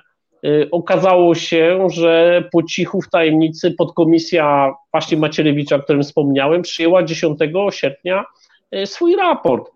E, nie znamy jego treści, bo on funkcjonował w e, kuriozalnej formie raportu filmowego, który był kilkukrotnie przedkładany Sejmowej Komisji Obrony, więc wiemy, co może być w tym e, raporcie napisanym. Jeśli, a teraz taka jest procedura, że powinien to przyjąć przewodniczący Państwowej Komisji Badania Wypadków Lotniczych oraz minister obrony. Jeżeli minister obrony to przyjmie, to tak naprawdę powinien y, zmierzać do tego, że będziemy zrywać stosunki z Rosją, bo tam wprost jest y, Rosja obciążona odpowiedzialnością za zamach, za wybuchy. Ręczę, że nic takiego się nie zdarzy. Tutaj oczywiście w samym obozie władzy nikt poważnie Macierewicza nie traktuje, więc sądzę, że taki stan, że jest raport, a nie jest zatwierdzony, będzie trwać miesiące albo lata. Natomiast obóz władzy i jest to szok dla wielu ludzi, bo ludzie słyszą taką retorykę antyrosyjską z, tej, z tego obozu władzy, jest dziwacznie bezbronny i dziwacznie powiązany ze wschodem, z bardzo e, różnymi osobami. I tutaj no mówię to, to co dotyczy wiceministra Andruszkiewicza i, i osób e, no wprost od tego procederu z przerzucaniem ludzi, no, no jest po prostu zdumiewające i każde państwo, które normalnie działa, potrafiłoby dawno w takiej sprawie zareagować.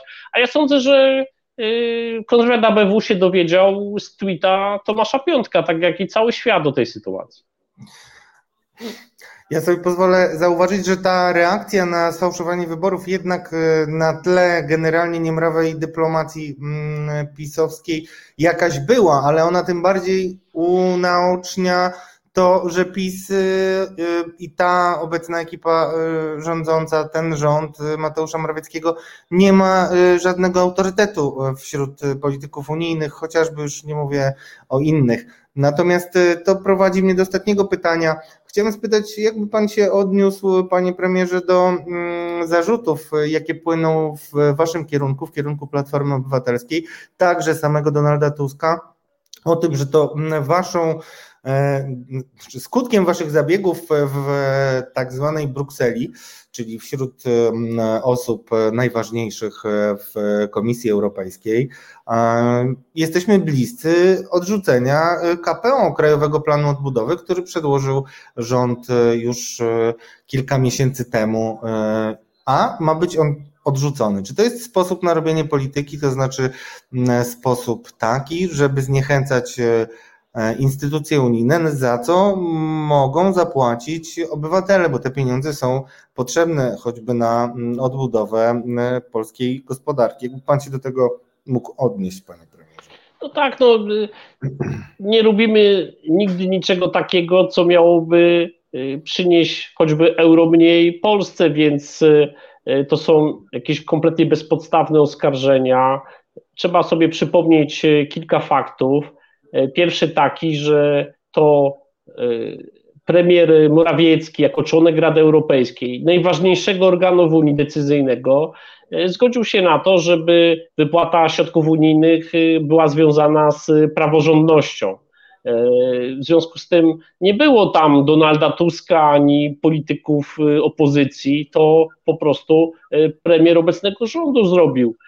I istotą y, sprawy jest to, że począwszy od 2015 roku rządy PiSu kolejne y, niszczą praworządność, począwszy od Trybunału Konstytucyjnego, potem przez y, KRS, przez działania związane z tworzeniem Izby Dyscyplinarnej w ramach Sądu Najwyższego.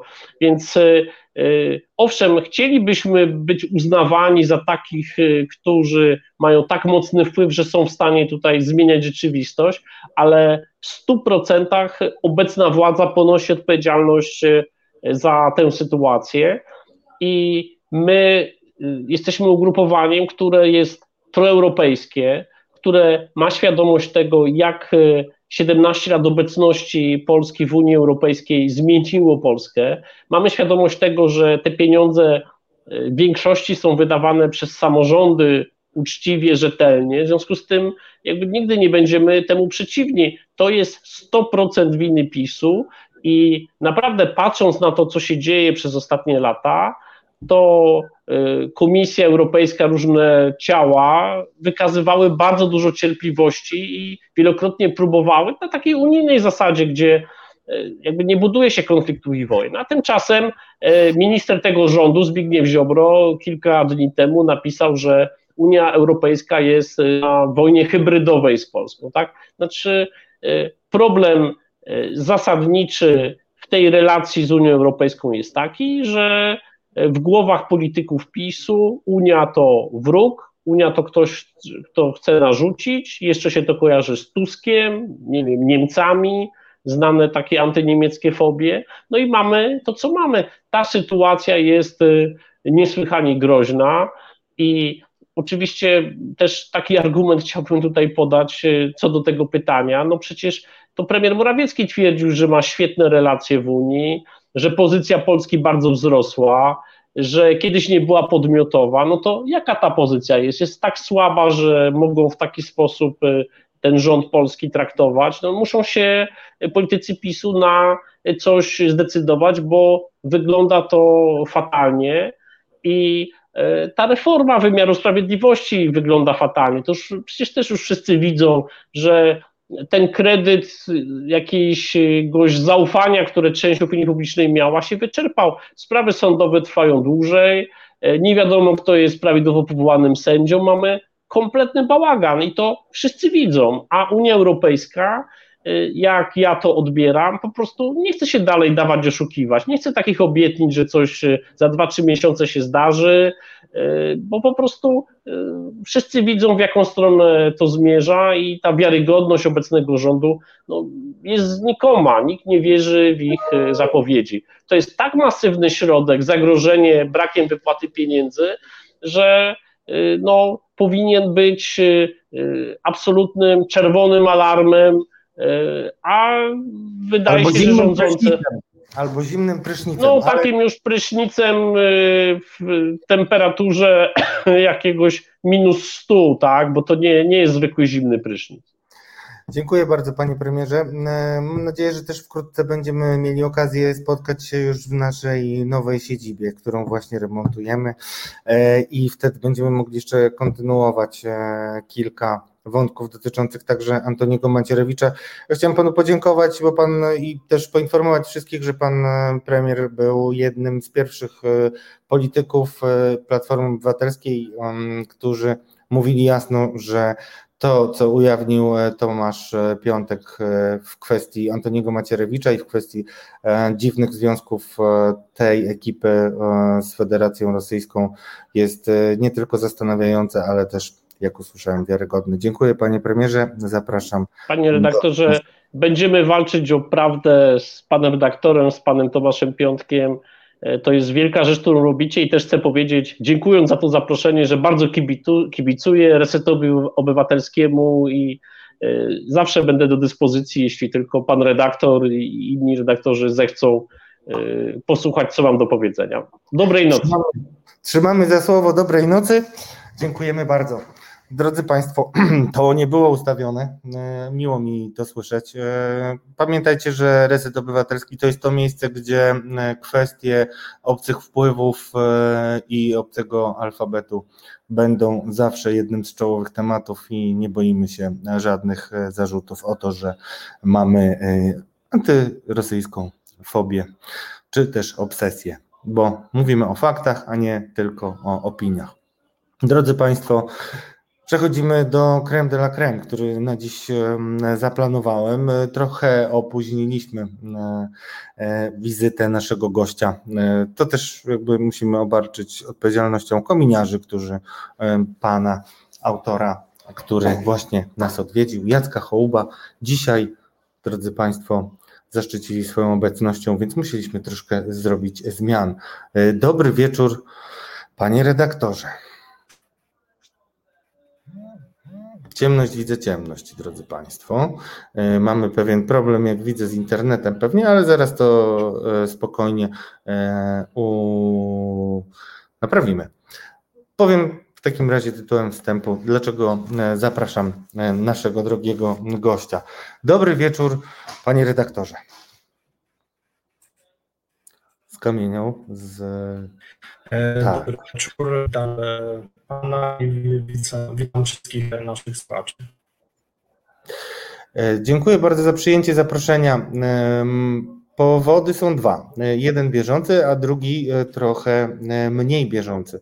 Bieżący to pana poruszająca książka, którą miałem okazję e, przeczytać. E, Książka Beze mnie jesteś niczym. To jest książka, która tylko pozornie e, mówi o czymś, e, co było opisywane w różnych reportażach mm, i też pracach naukowych. Jest to wyjątkowy miks, ale też bardzo gęsta e, narracyjnie. E, Historia różnych objawów e, przemocy, która ma miejsce w polskich domach. Chciałem spytać, skąd potrzeba, bo jestem przekonany, że to głęboka potrzeba w Panu stała za tą książką, żeby ująć to w tak kompleksowy sposób.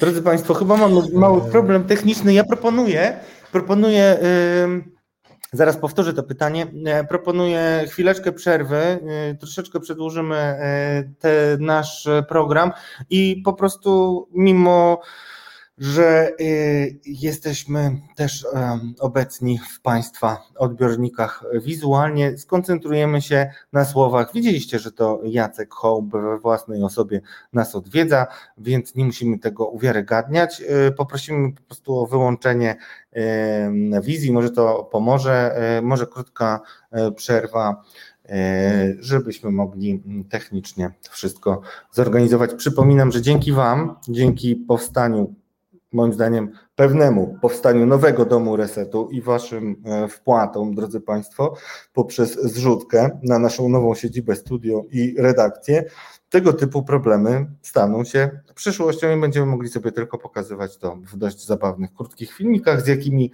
musieliśmy borykać się problemami i jaką drogę. Dzięki Państwu, dzięki resetarianom, resetariankom i wszystkim nowym widzom, e, jaką drogę przebyliśmy i gdzie jesteśmy w przeciągu niecałego roku. Poprosimy krótką piosenkę, poprawimy sobie e, to, co możemy poprawić na dziś i wrócimy do rozmowy z naszym gościem.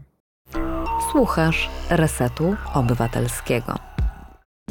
Reset Obywatelski działa dzięki Twojemu wsparciu. Znajdź nas na zrzutka.pl. Dobry wieczór Państwu, to jest Katarzis. E, ja nazywam się Radosław Gruca, a moim gościem jest autor E, reportażysta Jacek Hołb, autor książki Beze mnie jesteś niczym, moim zdaniem najbardziej komplementarnego obrazu przemocy w polskich domach. Dobry wieczór jeszcze raz, panie redaktorze. Dobry wieczór Państwu. Mam nadzieję, że tym razem porozmawiamy już e, bez przeszkód. Ja tylko e, przepraszam, ale muszę poprawić pana redaktora. Beze mnie jesteś nikim. Przepraszam, tak. przepraszam nikim, tak. Tak, to ciekawe przejęzyczenie swoją drogą. Przepraszam, do, proszę mnie poprawiać. Ja jestem tym człowiekiem, który przyznaje się do błędów i chętnie promuje tego typu postawy. Wydaje mi się, że... Ja się no. absolutnie nie obrażam.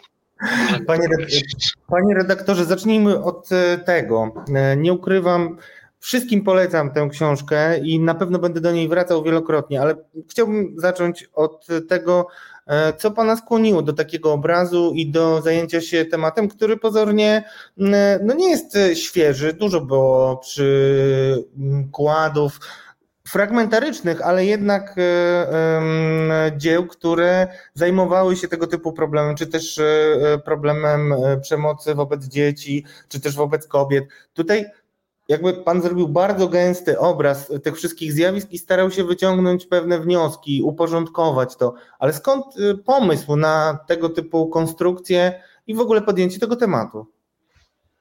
E, jeśli mam być szczery, to, to szczerze mówiąc nie wiem skąd ten pomysł. Może, może stąd, że od dawna jakby zajmowałem się jako samodzielny autor książek e, problemami społecznymi. Wcześniej pisałem napisałem książkę o o życiu matek e, niepełnosprawnych dzieci, następnie o życiu dzieci e, z spektrum autyzmu.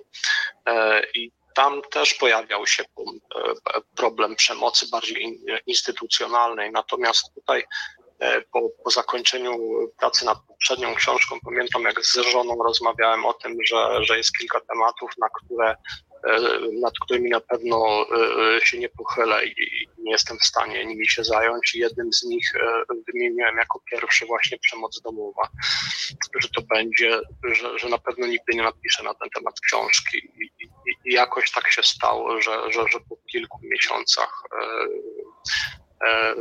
dojrzałem do tego tematu i postanowiłem podjąć próbę opisania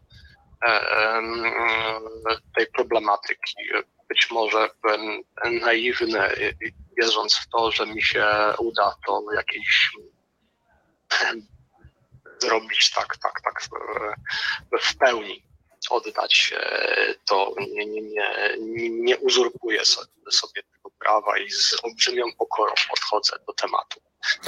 Tę pokorę widać, tę, tę pokorę widać na kartach e, książki, ale też e, mm, muszę wszystkim zareklamować e, styl, budowę poszczególnych, nie, nie zdradzając wszystkiego, nie da się zresztą zdradzić, jest tak gęsta, że nie dałoby się moim zdaniem zdradzić wszystkiego, ale to, co jest bardzo pobudzające wyobraźnię czytelnika, to to, że podaje Pan konkretne przykłady E, danych e, zjawisk, których, e, na których się Pan koncentruje, a potem dopiero omawia ich specyfikę, pokazuje, że specyfikę, pewien wzór i schemat, który niestety często się powtarza. I jednym z najbardziej mnie osobiście poruszających rozdziałów to jest rozdział o tak zwanym gaslighting, czyli jak to Pan przetłumaczył, gasnący płomień. Może sam Pan nam opowie o tym, jak powstawał ten rozdział i jakim zjawiskiem w tym rozdziale się Pan zajął, bo jest to bardzo subtelna historia, która moim zdaniem została pokazana, mm, bardzo subtelny proces y, przemocy, znaczy sposób, rodzaj przemocy. Mm, świetnie Pan to ujął. Jak to się Panu udało i dlaczego, dlaczego Pan y, niech, niech Pan nam sam opowie o tym, w jaki sposób skonstruował Pan ten rozdział. Tak, znaczy może powiem o tym, czym jest gaslighting. Tak. Gaslighting tak naprawdę to taka mm, najbardziej subtelna i wyrafinowana, przez to taka niesamowicie niszcząca forma przemocy psychicznej. E, I ona prowadzi do tego, że mm, osoba, która doznaje krzywdy, doznaje przemocy, przestaje ufać swoim emocjom, zmysłom i wierzyć e, w swoje osądy. E, zaczyna, nas to może szokować, ale osoba, która doświadcza przemocy, która jest krzywdzona, zaczyna postrzegać rzeczywistość tak, jak chce tego jej dręczyciel. I e, rozdział poświęcony temu jest jakby próbą pokazania, jak e, kolejnych etapów, jak, jak e, postępuje ta forma przemocy od, od bardzo, bardzo niewinnych, bohaterkami są dwie kobiety, od bardzo, od bardzo niewinnych zdawałoby się symptomów, to znaczy tego, że, że, że ich partner na początku się na nie obraża, kiedy one nie wykonują e, e, ich, jego, jego próśb. Później gdzieś tam zaczynają się jakieś docinki, uwagi kąśliwe. Następnie dochodzi coraz bardziej do coraz większej przemocy psychicznej. Kobiety są izolowane od swojego środowiska, więc mają, nie mają oparcia w swojej rodzinie, bo partnerzy ich odcinają od tych najbliższych, właśnie po to, żeby mieć nad nimi kontrolę. No i później następują jakby kolejne stadia e, przemocy. W jednym przypadku to była tylko, tylko, mówię tylko, ale to nie jest tylko, bo przemoc psychiczna jest e, być może nawet bardziej niszcząca od przemocy fizycznej. Tam się nie skończyło, nie, nie, nie było krwi i, E, złamań. Natomiast w drugim przypadku ta przemoc ewoluowała w, tę, w taką stronę, że mm, e, kobieta znalazła się e, w szpitalu z urazem czaszki, ciężkim pobiciem, natomiast jej mąż, sprawca, przebywa w więzieniu, gdzie odbywał wyrok 15 lat więzienia za usiłowanie zabójstwa. Te historie są poruszające. Nie patuje pan e, przemocą, ale od, odzwierciedla pewne schematy, które też e, były formułowane w pracach naukowych i to jest też bardzo ciekawe dla wszystkich czytelników. Rozróżnia pan e, kilka, cztery dokładnie formy przemocy. Może pan nam o tym, może nam pan na podstawie swoich doświadczeń też zrelacjonować, w jaki sposób chciałby pan uświadomić swoim czytelnikom szczególnie mm, przebiegłość e, przemocy psychicznej, która e, jest e, chyba najczęściej obserwowana w Polsce. Tak, rzeczywiście w, w policyjnych statystykach figuruje ona najczęściej, natomiast jest ona bardzo trudna do udowodnienia i generalnie jakby skala zjawiska jest na pewno wielokrotnie większa niż pokazują to wszelkie statystyki.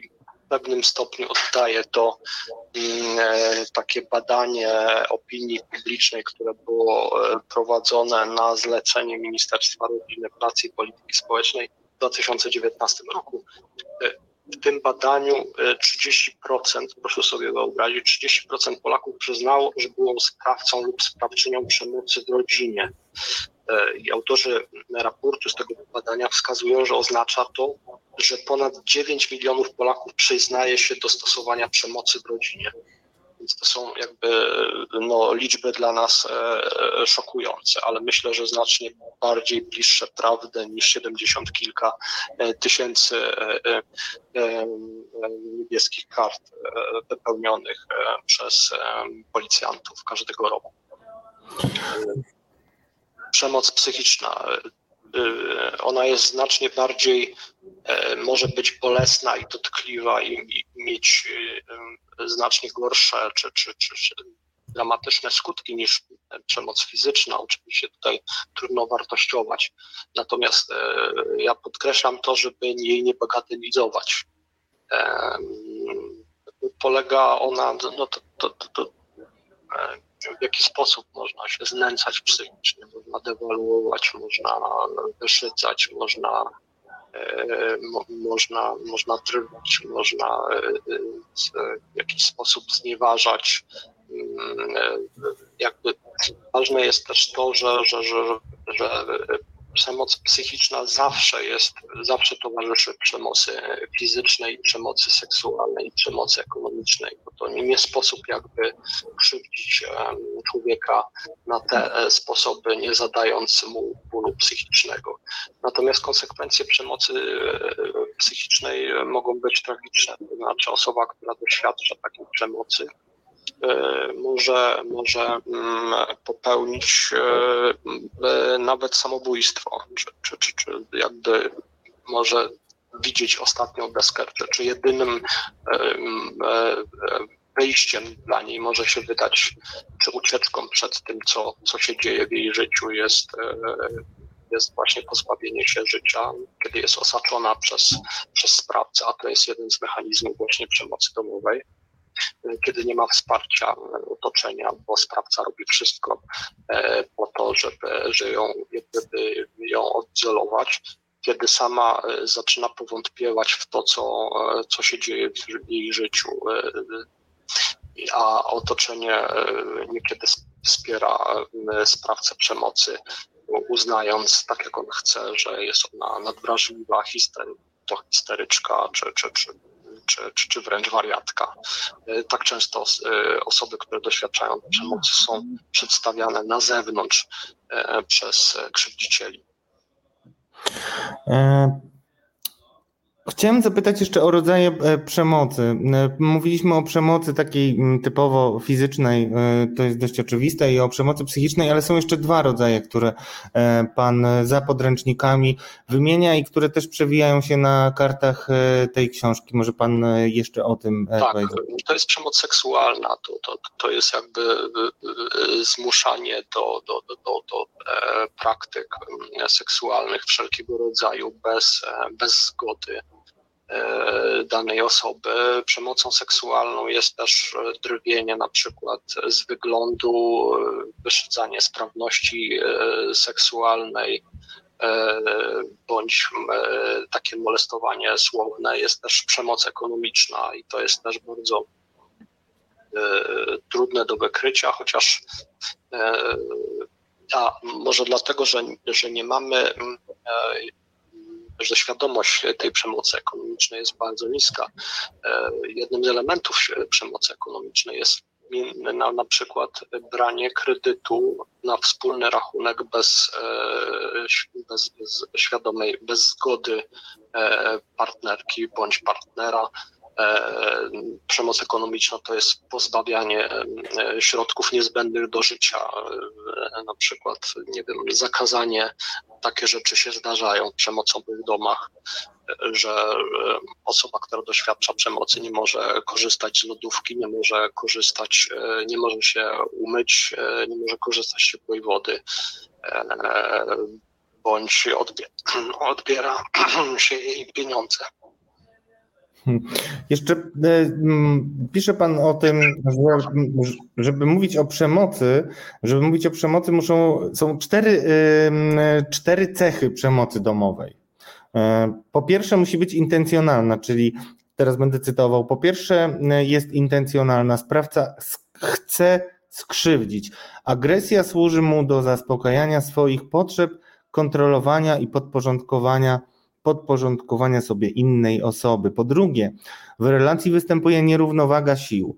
Jedna strona ma przewagę nad drugą. Na ogół krzywdziciel jest silniejszy fizycznie, ale równie dobrze może być bardziej odporny psychicznie, pozbawiony zahamowań, może mieć wyższą pozycję społeczną, ekonomiczną lub prawną.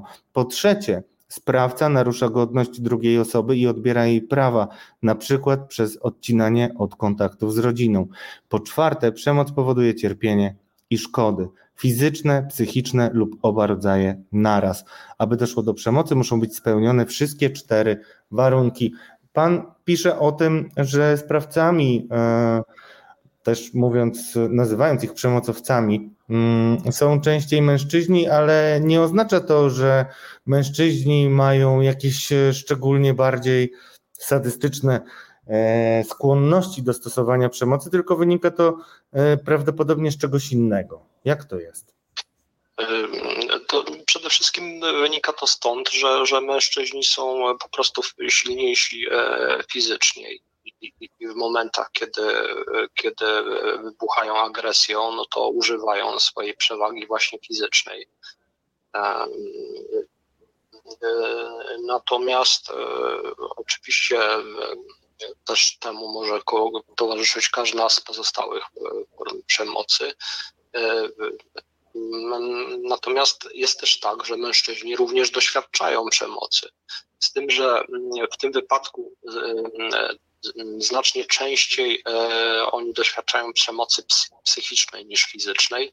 Jeśli mówimy tutaj o, że, o sprawczyniach, e, o kobietach. Ze strony mężczyzn e, zdarzają się też oczywiście przypadki, kiedy kiedy mężczyzna y, y, znęca się nad drugim mężczyzną, na przykład ojciec nad synem, syn nad ojcem, brat nad bratem, e, więc e, tu są już różnego rodzaju e, relacje i tutaj może być też w grę wchodzić siła. Ja w, w swojej książce opisuję też przypadki, kiedy w tym przypadek jeden z rozdziałów jest omawia czy, czy, czy przedstawia historię Łukasza i Sylwii, w której to e, Łukasz doznaje przemocy również fizycznej ze strony swojej partnerki. I to jest o tyle zaskakujące, że e, i, i trudne dla mężczyzn, że mężczyznom znacznie trudniej jest e, przyznać się do tego, że oni padają ofiarami przemocy. Ja świadomie nie używam słowa ofiara, bowiem kojarzy nam się to z taką ofiarą losu. I, i, i też tak e, to jest odbierane przez, przez nasze społeczeństwo, niestety patriarchalne, że mężczyzna to jest ten, który rządzi, mężczyzna to jest ten macho, a kobieta jest e, gdzieś stopień niżej i, i powinna go słuchać. I to jest jedno ze, ze źródeł e, przemocy oczywiście, że, że kobieta powinna pracować przy garnkach, zajmować się dziećmi i, i spełniać zachcianki seksualne swojego mężczyzny. Natomiast gdy mężczyzna doświadcza przemocy ze strony kobiety, no znacznie, znacznie trudniej e, mu e, się przed sobą samym e, do tego przyznać.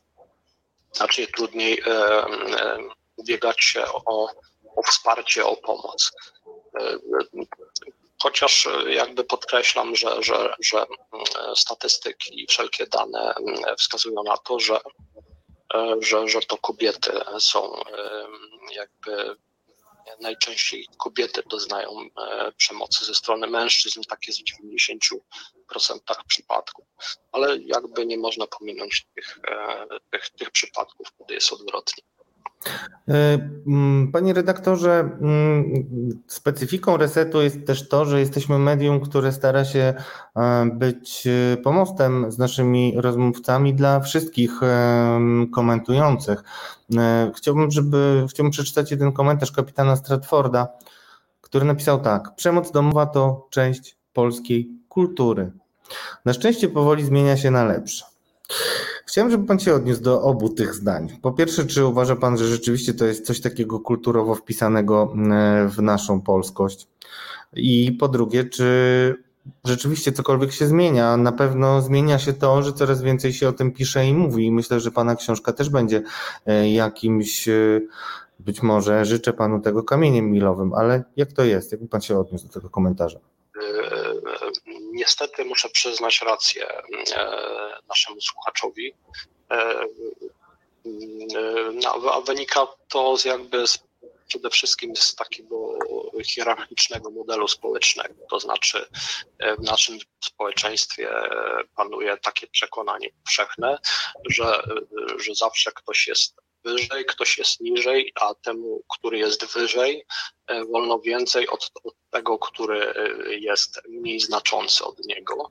I no, oczywiście, jeżeli warto tutaj odnieść się też do właśnie tego patriarchalnego modelu rodziny, czyli w takim modelu zawsze na szczycie tej hierarchii stoi mężczyzna, który zajmuje się domem, nie zajmuje się domem, tylko utrzymuje dom, czyli pracuje, natomiast kobieta jest tutaj zawsze mniej ważna i tak jak mówiłem wcześniej, ona jakby służy do tego, żeby zaspokajać zachcianki mężczyzny, opiekować się dziećmi, gotować.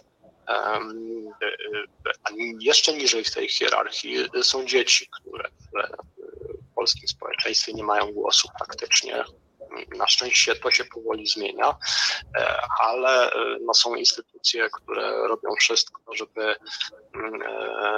żeby podtrzymywać i kształtować i kreować taki tradycyjny model rodziny, który jest właśnie źródłem, jednym z ważniejszych źródeł przemocy domowej.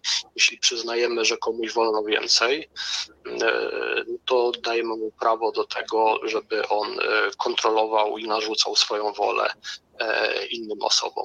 I na tym polega przemoc domowa.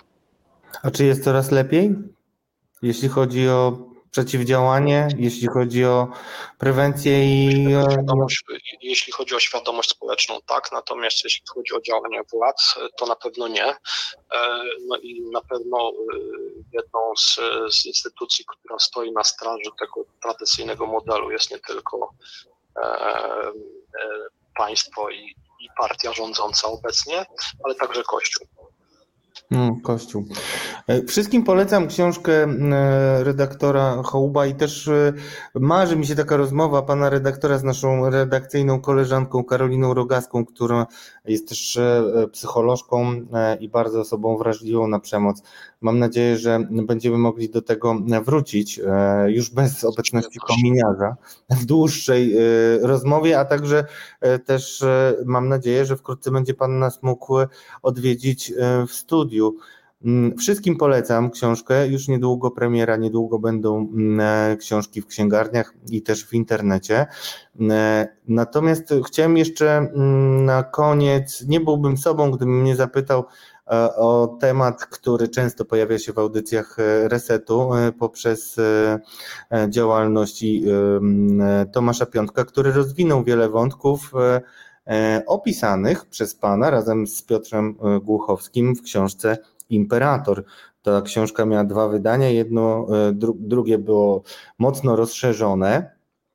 I chciałem, właśnie widzicie książ okładkę książki Jacka Hołuba, Beze mnie jesteś nikim, bardzo polecam. Będziemy też do niej wracać, panie redaktorze. Natomiast kończąc nasze, kończąc, gratuluję. Kończąc nasze dzisiejsze spotkanie, chciałem też, żeby pan odniósł się do tego, co pokazuje nam współczesność i jak rzeczywistość dopisuje postscriptum do pana ustaleń i pana obrazu ojca Tadeusza Rydzyka. Jak przygotowywaliśmy ten program, powiedział pan, że staraliście się go pokazać bez żadnej z góry założonej tezy. I że, jak pan to powiedział, jakbyście byli dziennikarzami z Australii, czy też z innego kraju, którzy nagle wylądowali w Polsce i przyglądają się tej postaci. Mm, jakby pan podszedł do, czy może pan ma jakieś refleksje odnośnie tego, jak rozwinęła się e, zarządów e, PiSu kariera e, dyrektora Tadeusza Rydzyka. Czy to jest dla Pana zaskoczenie? Nie, ponieważ jakby ojciec Rydzyk od, od wielu lat jakby robił wszystko, żeby, żeby partia, na którą stawia, osiągnęła pełnię władzy i, jakby zakładał, że dzięki e, tej relacji czy sojuszowi właśnie z partią rządzącą będzie mógł ustawić w cudzysłowie swoje imperium, które stanie się takie perpetuum mobile i będzie działało e, nawet wtedy, kiedy, kiedy ono odejdzie i będzie promieniowało i, i, i e, jakby pełniło swoje działania w cudzysłowie misyjne e, na całą Polskę i świat. Natomiast z takiej perspektywy, gdy się przyjrzymy rzeczywiście ojcu Rydzykowi z perspektywy e, e, kosmity, który ląduje tutaj, bądź osoby cudzoziemca, który, który nagle znajduje się w naszym kraju, no to, to jest to postać zdumiewająca absolutnie, która jakby nie ma prawa taka postać zaistnieć w żadnym cywilizowanym, demokratycznym kraju. A myślę, że, że, że, że to imperium, które stworzył i jego postać, no to, to jest jakby mm, takie odbicie e, e, tego, co się dzieje w, obecnie w państwie. E, mamy imperatora w Toruniu, mamy też podobną postać w Warszawie. E, i te wszystkie mechanizmy, które też przypominają e, to, co opisuje e, Kapuściński w Cesarzu, to wszystko dotyczy zarówno Radia Maryja i dzieł przy nich powstałych, jak to mówią redemptoryści ojciec Rydzyk, jak i tego, co się dzieje w strukturach władzy obecnie. I ostatni wątek, e, już musimy niestety kończyć, e, drodzy resetarianie i resetarianki. Czy jest dla Pana zaskakujące to, e, co opisuje w swoich książkach Tomasz Piątek, czyli skoncentrowanie się na różnych osobach z otoczenia, książka Ryzyk i Przyjaciele, dwutomowa, drugi tom wyszedł niedawno, nieco przemilczany przez mainstreamowe media, który koncentruje się na bieżącej działalności i pokazuje różne osoby z otoczenia pa, e, pana Rydzyka, e, między innymi geologa Leszka Długosza, e, który no ewidentnie cieszy się dużym uznaniem za wschodnią granicą. Czy to jest dla pana zaskakujące? Jeśli mam być szczery, to nie czytałem jeszcze tej książki, natomiast z pewnością przyjrzenie się tym postaciom E, przez e, pana redaktora Piątka, no to jest kolosalna robota, znając jego dotychczasowe e, publikacje. Myślę, że, że, że one odsłaniają bardzo wiele spraw, które ojciec dyrektor chciałby skrupulatnie ukryć ojciec dyrektor, jego otoczenie i zaplecze finansowe i polityczne. Więc więc myślę, że, że, że, że im głębiej e, będziemy drążyć, tym więcej takich zaskoczeń będzie i być może część z nich będzie sięgało też czasów właśnie PRL-u. Na pewno. Drodzy Państwo, niestety e, i tak przedłużyliśmy nasz program. E, bardzo dziękuję Panie redaktorze. Gratuluję książki, wszystkim polecam. Jeszcze raz poproszę naszego drogiego redaktora, żeby zachęcił wszystkich do zapoznania się z książką, pokazując jej okładkę. I też pozwolę sobie Pana zaprosić na kolejne spotkanie już, mam nadzieję, w naszym domu resetowym, który właśnie budujemy. Dziękuję. Naszym gościem był e, e, Jacek Hołb. Dobrej nocy, panie redaktorze. Kłaniam się, dobranoc. Drodzy Państwo, y, jest, mam wielki niedosyt.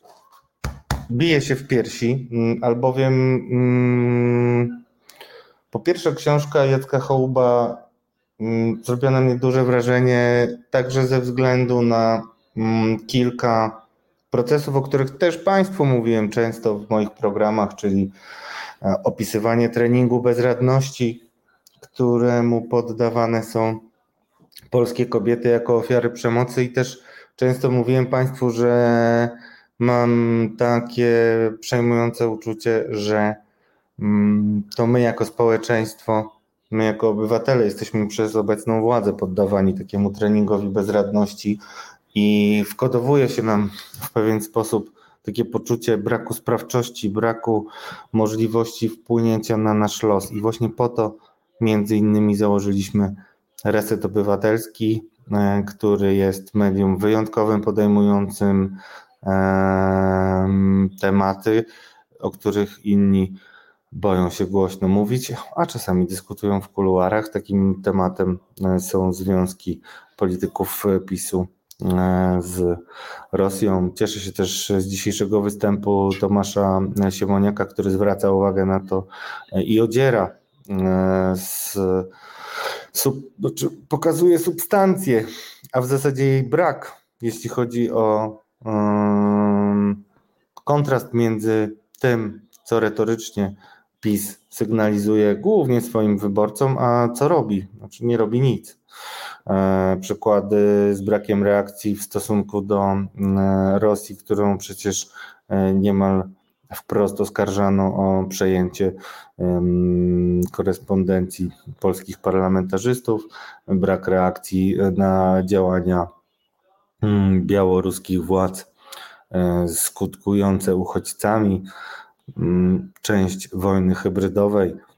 Mam nadzieję, że trafi to mm, do Państwa jako przekaz, który warto nieść dalej, bo po to jest reset obywatelski, żebyśmy budowali e, nowe dyskusje, e, nowe postaci, które e, będą wnosiły do państwa mm, jako odbiorców przekazy świeże, kontrowersyjne, ale przede wszystkim takie, które z różnych powodów w mainstreamowych mediach się nie pojawiały. Tyle z mojej strony.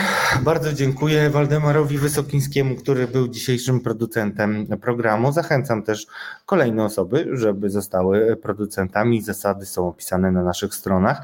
Zapowiadam też zmiany w, rewolucji, w rewolucji, rewolucyjne zmiany w naszej ramówce, nowe programy. Już wkrótce to ogłosimy. Dziękuję Wam bardzo za aktywność na forum w zakresie e, programowego fundraisingu, bo już w czasie programu bijecie kolejne. Nie no, zrobiliście to 13,5 tysiąca. Bardzo dziękuję. Dziękuję wszystkim za mobilizację. Naprawdę warto i naprawdę mm, nie zawiedziemy Was. To było Katarzis. Dziękuję wspaniałe resetarianki, dziękuję wspaniałym resetarianom. Widzimy się już jutro. Też zapraszam na jutrzejsze programy Estera Fliger. Dawno, dawno czemu. E, Wojtek Krzyżaniak. Minął tydzień i też tydzień zleciał i też e, Marcin Celiński w niedzielę. E, bardzo wszystkich Państwa zapraszają. Jestem, odebrało mi mowę, szczerze mówiąc, jak zobaczyłem, jak się spieliście, drodzy Państwo, w dzisiejszym programie. Cel jest bliski. Mm, bardzo dziękuję Bożenie, e, bardzo mobilizujący, mobilizującej całe forum i wszystkich. No i cóż, pora spać, przynajmniej dla tamtego Ancymona, który musi się jeszcze z tatą pobawić. Dziękujemy Wam bardzo. To było Katarzis. Słyszymy się za i widzimy za tydzień, a może nawet wcześniej. I tutaj jeszcze żegnamy. Do widzenia. Do widzenia. Dobrej nocy, kochani. To było Katarzis. Reset Obywatelski. To był program Resetu Obywatelskiego. Subskrybuj nasz kanał na YouTube, obserwuj na Facebooku i Twitterze.